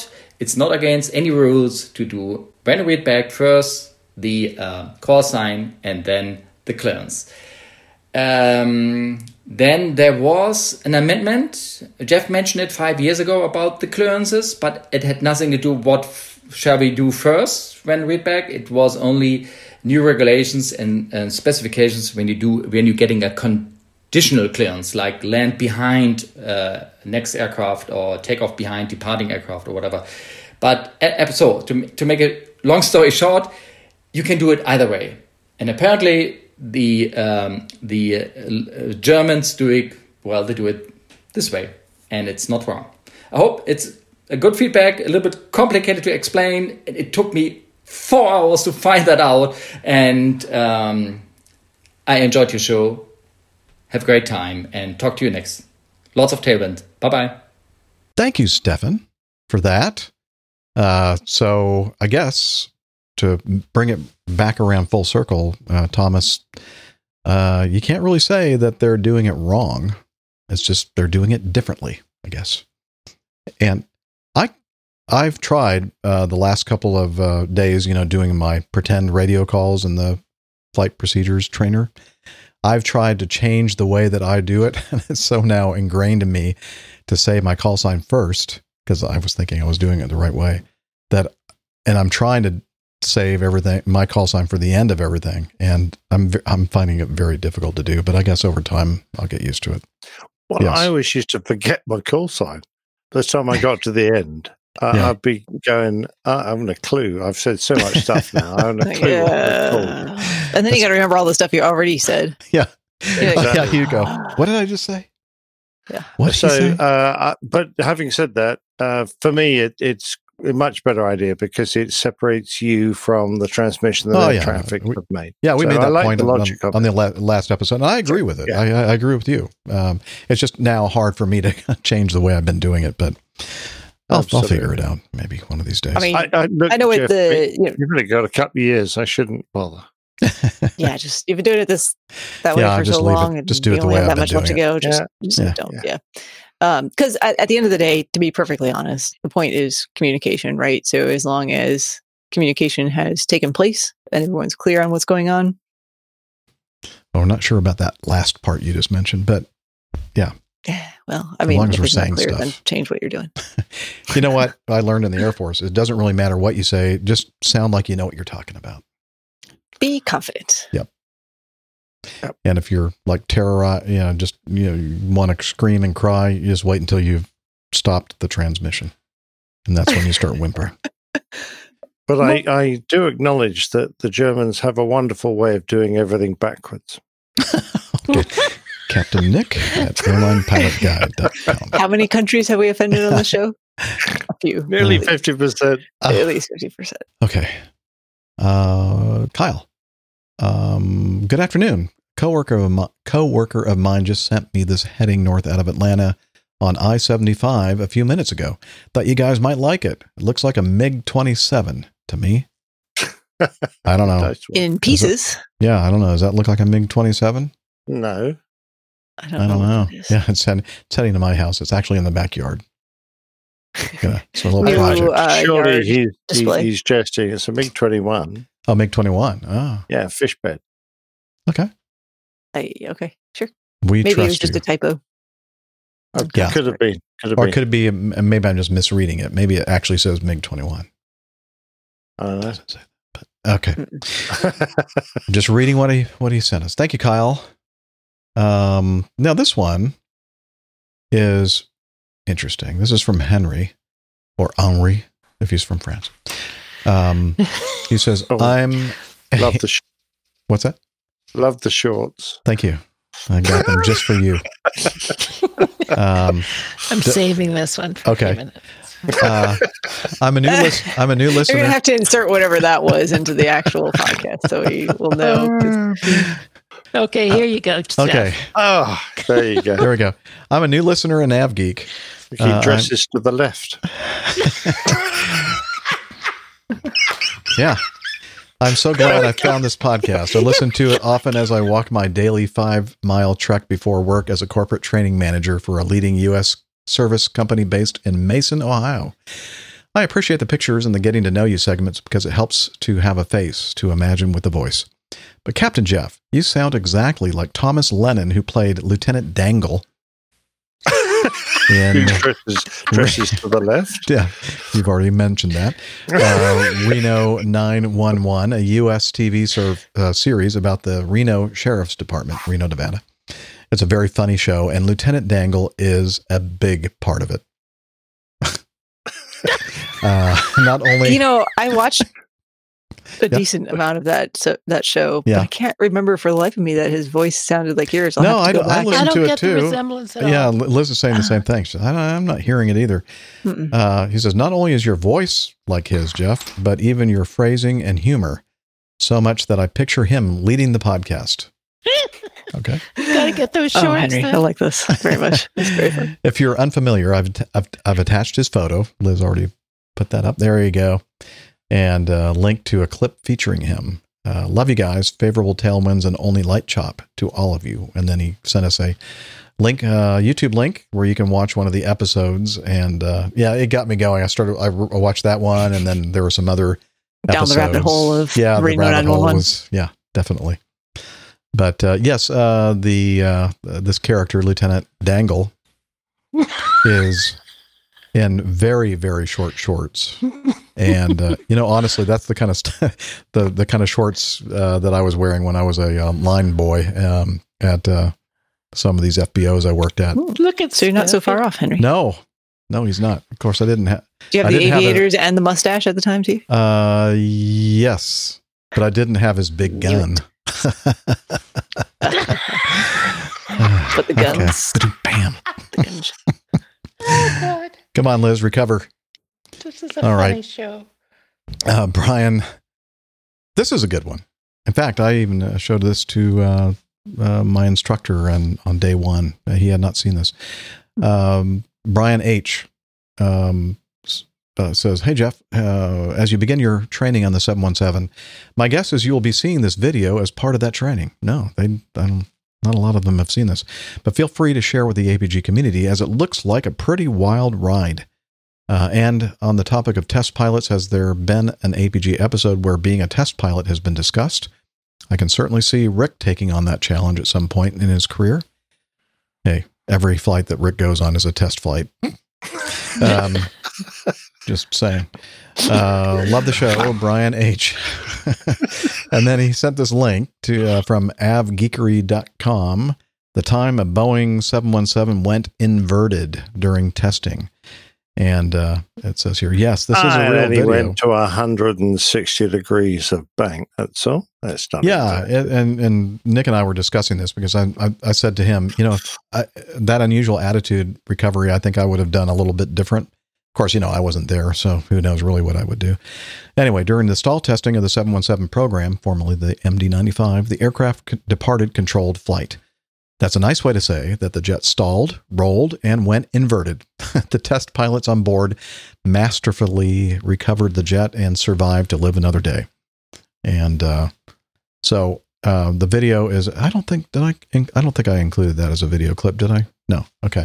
So we'll put this uh, link in the show notes, and you can take a look at it. And it is. Uh, and his comment, by the way, in the subject line is looks like a younger Jeff. I guess he's talking about the the uh, cap the guy sitting in the captain seat. Um, No, I think he's the other guy, the one that's screaming. Oh, the one that's screaming and crying. yeah, probably Mhm. more accurate. uh, yeah, it's pretty amazing. They they do go into a stall and they get into a, a, a an attitude that uh, they Oh, probably shit. were not expecting. Yeah, and they Pretty impressive. yeah very Mhm. and they I think I read somewhere that said that um, well maybe it's here in the uh, in the text in the in what I have here in the show notes, but that uh, it probably didn't fly too many times after after this flight because it, there's a two and a half G Did they? Um, limit. yeah. Yeah, I think they probably over G'd the aircraft um, to pull out of that. Uh, yeah, I'm pretty sure they would have had to.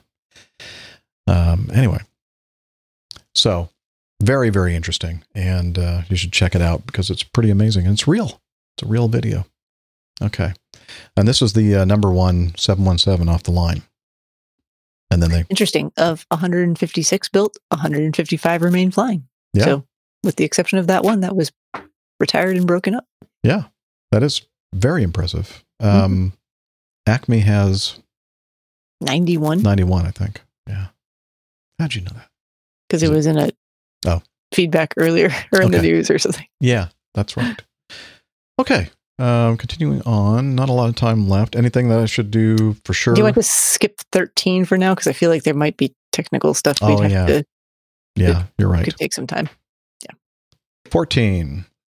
Uh, Stephen, uh, Jeff and crew, I've recently started a side project of designing original artwork, uh, aviation artwork, geared towards airline pilots and other enthusiasts. As I grow, I'm exploring ideas on how to get my name out there. As a fan of your podcast, I'm I'd be interested in discussing any advertising opportunities you might have. Well, as everybody knows who listens to the show, we do not have advertising on the show, but we do mention projects such as uh, this one from Stephen um, from our listeners. And uh, Liz put up a screenshot of his website. It's called Flight Crew Style, and it says flying isn't a hobby, it's a lifestyle. And a lot of good stuff there on the website for sale. And uh, let's see. Um, I told him I'd be happy to mention it to our community if they're interested in checking it out. It's flightcrewstyle.com. I'll have that link in the show notes. And I said, you know what? If you gave us a discount code, that might um, generate more interest in checking out your site and seeing what you might have there. He's uh, given us a 15% off code that you all can use. It's uh, APG, all capitals, or uppercase, APG15, all together. Okay, all together. A P. Come on, all G. together. APG. I had to get back to that Fine. screen to unmute APG. What I knew where you were going. I was just sorry. I was actually looking When I saw all together, I just thought of airplane. airplane. I know. I I was there with you. I just fumbling Where- through where's that? Where's screens. and then we have latency. Oh well. Yeah. Um, yeah. So uh, let's see what else. He says, "Oh, a quick background on me, if you're cur- curious. Um, I majored in aviation in college and worked as a flight instructor for around three years before going to the regionals. After about three years in the regionals, I joined the Air National Guard on a full time status. I got together with my brother and a few former colleagues to create Flight Crew Style after noticing a lack of personalized artwork for pilots and aviation enthusiasts. I'm just as passionate about flying as when I started, and I hope to give back to the community as much as I can. Please let me know if there's anything I can do to return the favor. So, that, again, that's uh, Stephen Fabrizio. Check out his site. Uh, lots of really, really good stuff. Aviation art, um, airport maps, uh, pretty cool uh, looking things that you can display on your walls and stuff. So, again, APG 15 all together. And yeah, APG 15. all together. that was pathetic. it was very pathetic. Maybe I know, you know that what? I don't even I'm think I can. I don't even think I can fix that in post. And and you know, Nick Just- didn't even just let it try. No, Nick he made no try. effort. What? What was there? Yeah. Oh, were you? I didn't hear anything. Oh, well, that's because you're deaf. Oh, I hi. didn't hear it either. What'd you say? Huh? It's all those Uh, noisy give it- engines. I was just given a few it feet back ago. APG 15. Uh huh. Sure, you were. Yeah. Okay. Oh, you fix it. So in Nick, post. that's only one finger you're showing me right now. Okay. um. Let's see. Which one, Liz? Uh, Captain Dave. Okay, Captain Dave. It is. Uh, what was the first U.S. airliner certified for only two pilots? Yeah, I haven't even read this one yet. Back in the day of the 727, a flight engineer was required. Some were professional flight engineers, while the newer ones were pilots. Naturally, the airlines wanted to get rid of the flight engineer because they're kind of messy and they smell. A battle, and I, I added that. A battle ensued between the pilot unions and the airlines. The end result was that when the new when the next new airplane was certified, it would be allowed to be certified as a two-pilot airplane. Then the MD-80 was born. Funny how there were so many versions of the DC-9 that were produced, and finally the next version of the DC-9 was christened as the MD-80, and it was touted as a quote new airplane, thus allowing it to be crewed with only two pilots. People did, uh, still today have made references to even the B717 as a new DC 9 version. It's true, it's what it is. And the pilots lost that battle also.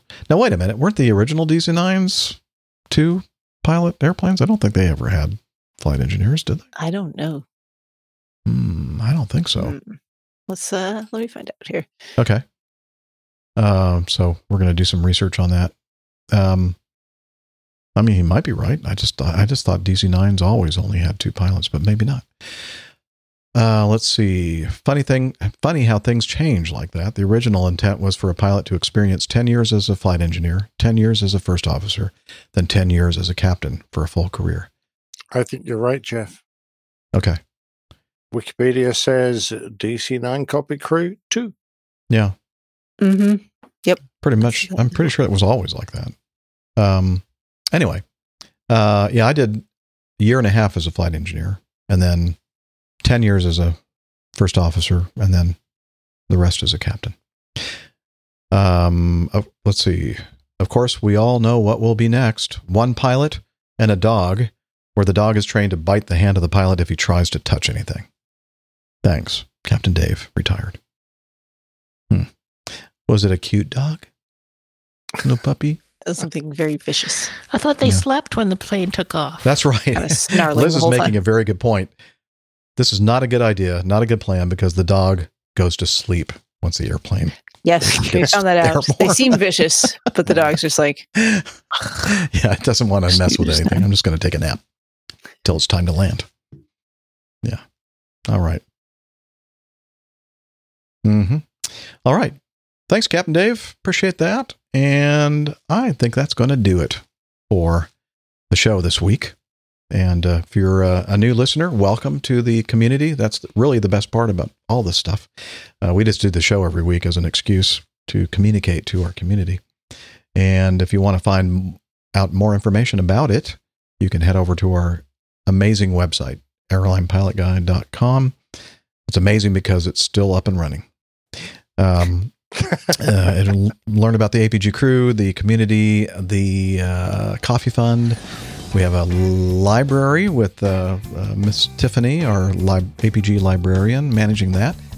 We have the calendar, the APG community calendar, where you can find out information about what's going on in the in the community, and uh, Plane Tales. Uh, if you want to learn more about uh, each episode of the Plane Tales, Nick spends even more time putting in photos and other information to support the uh, Plane Tale, and merchandise. If you're interested in getting a Acme Air T-shirt or coffee mug or iPhone case or something like that, all that stuff's there. Hat.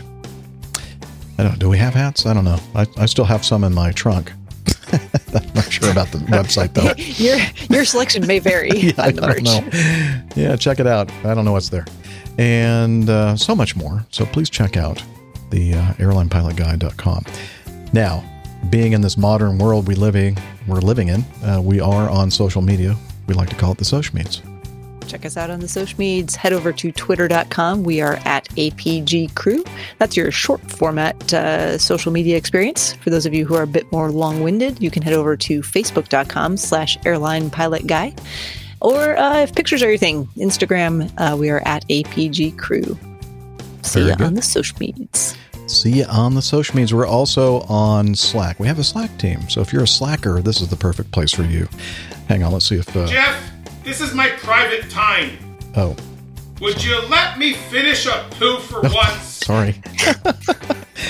well, I don't know if Hillel then is ready. Okay, he says he's ready now.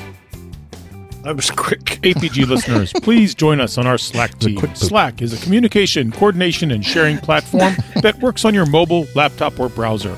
On Slack, we share news and ideas, we suggest episode and Plane Tales topics, we plan events and meetups. To get into the Slack team, please email me at slack at airlinepilotguy.com. That's S L A C K Sierra Lima Alpha Charlie Kilo at airlinepilotguy.com or send me a tweet with your preferred email address to at Hillel and I'll send you an invitation. That's Hillel, spelled Hotel India 11 Echo 1, and see you in Slack.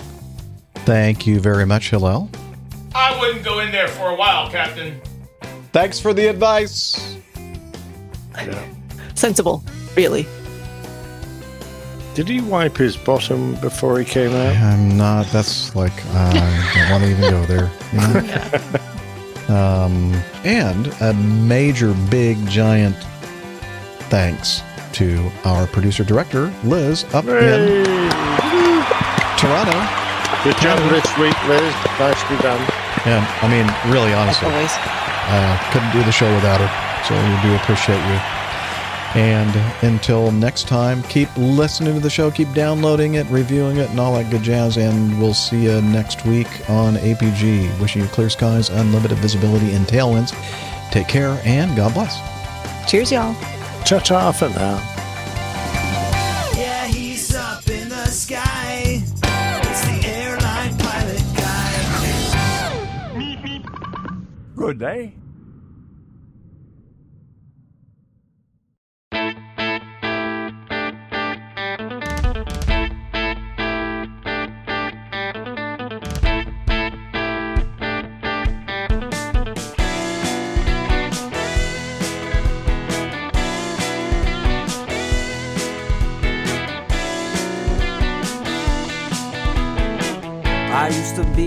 A good, good pilot till I started APG. I opened doors for little old ladies, I helped them to their seats. Airline pilot guy, I fly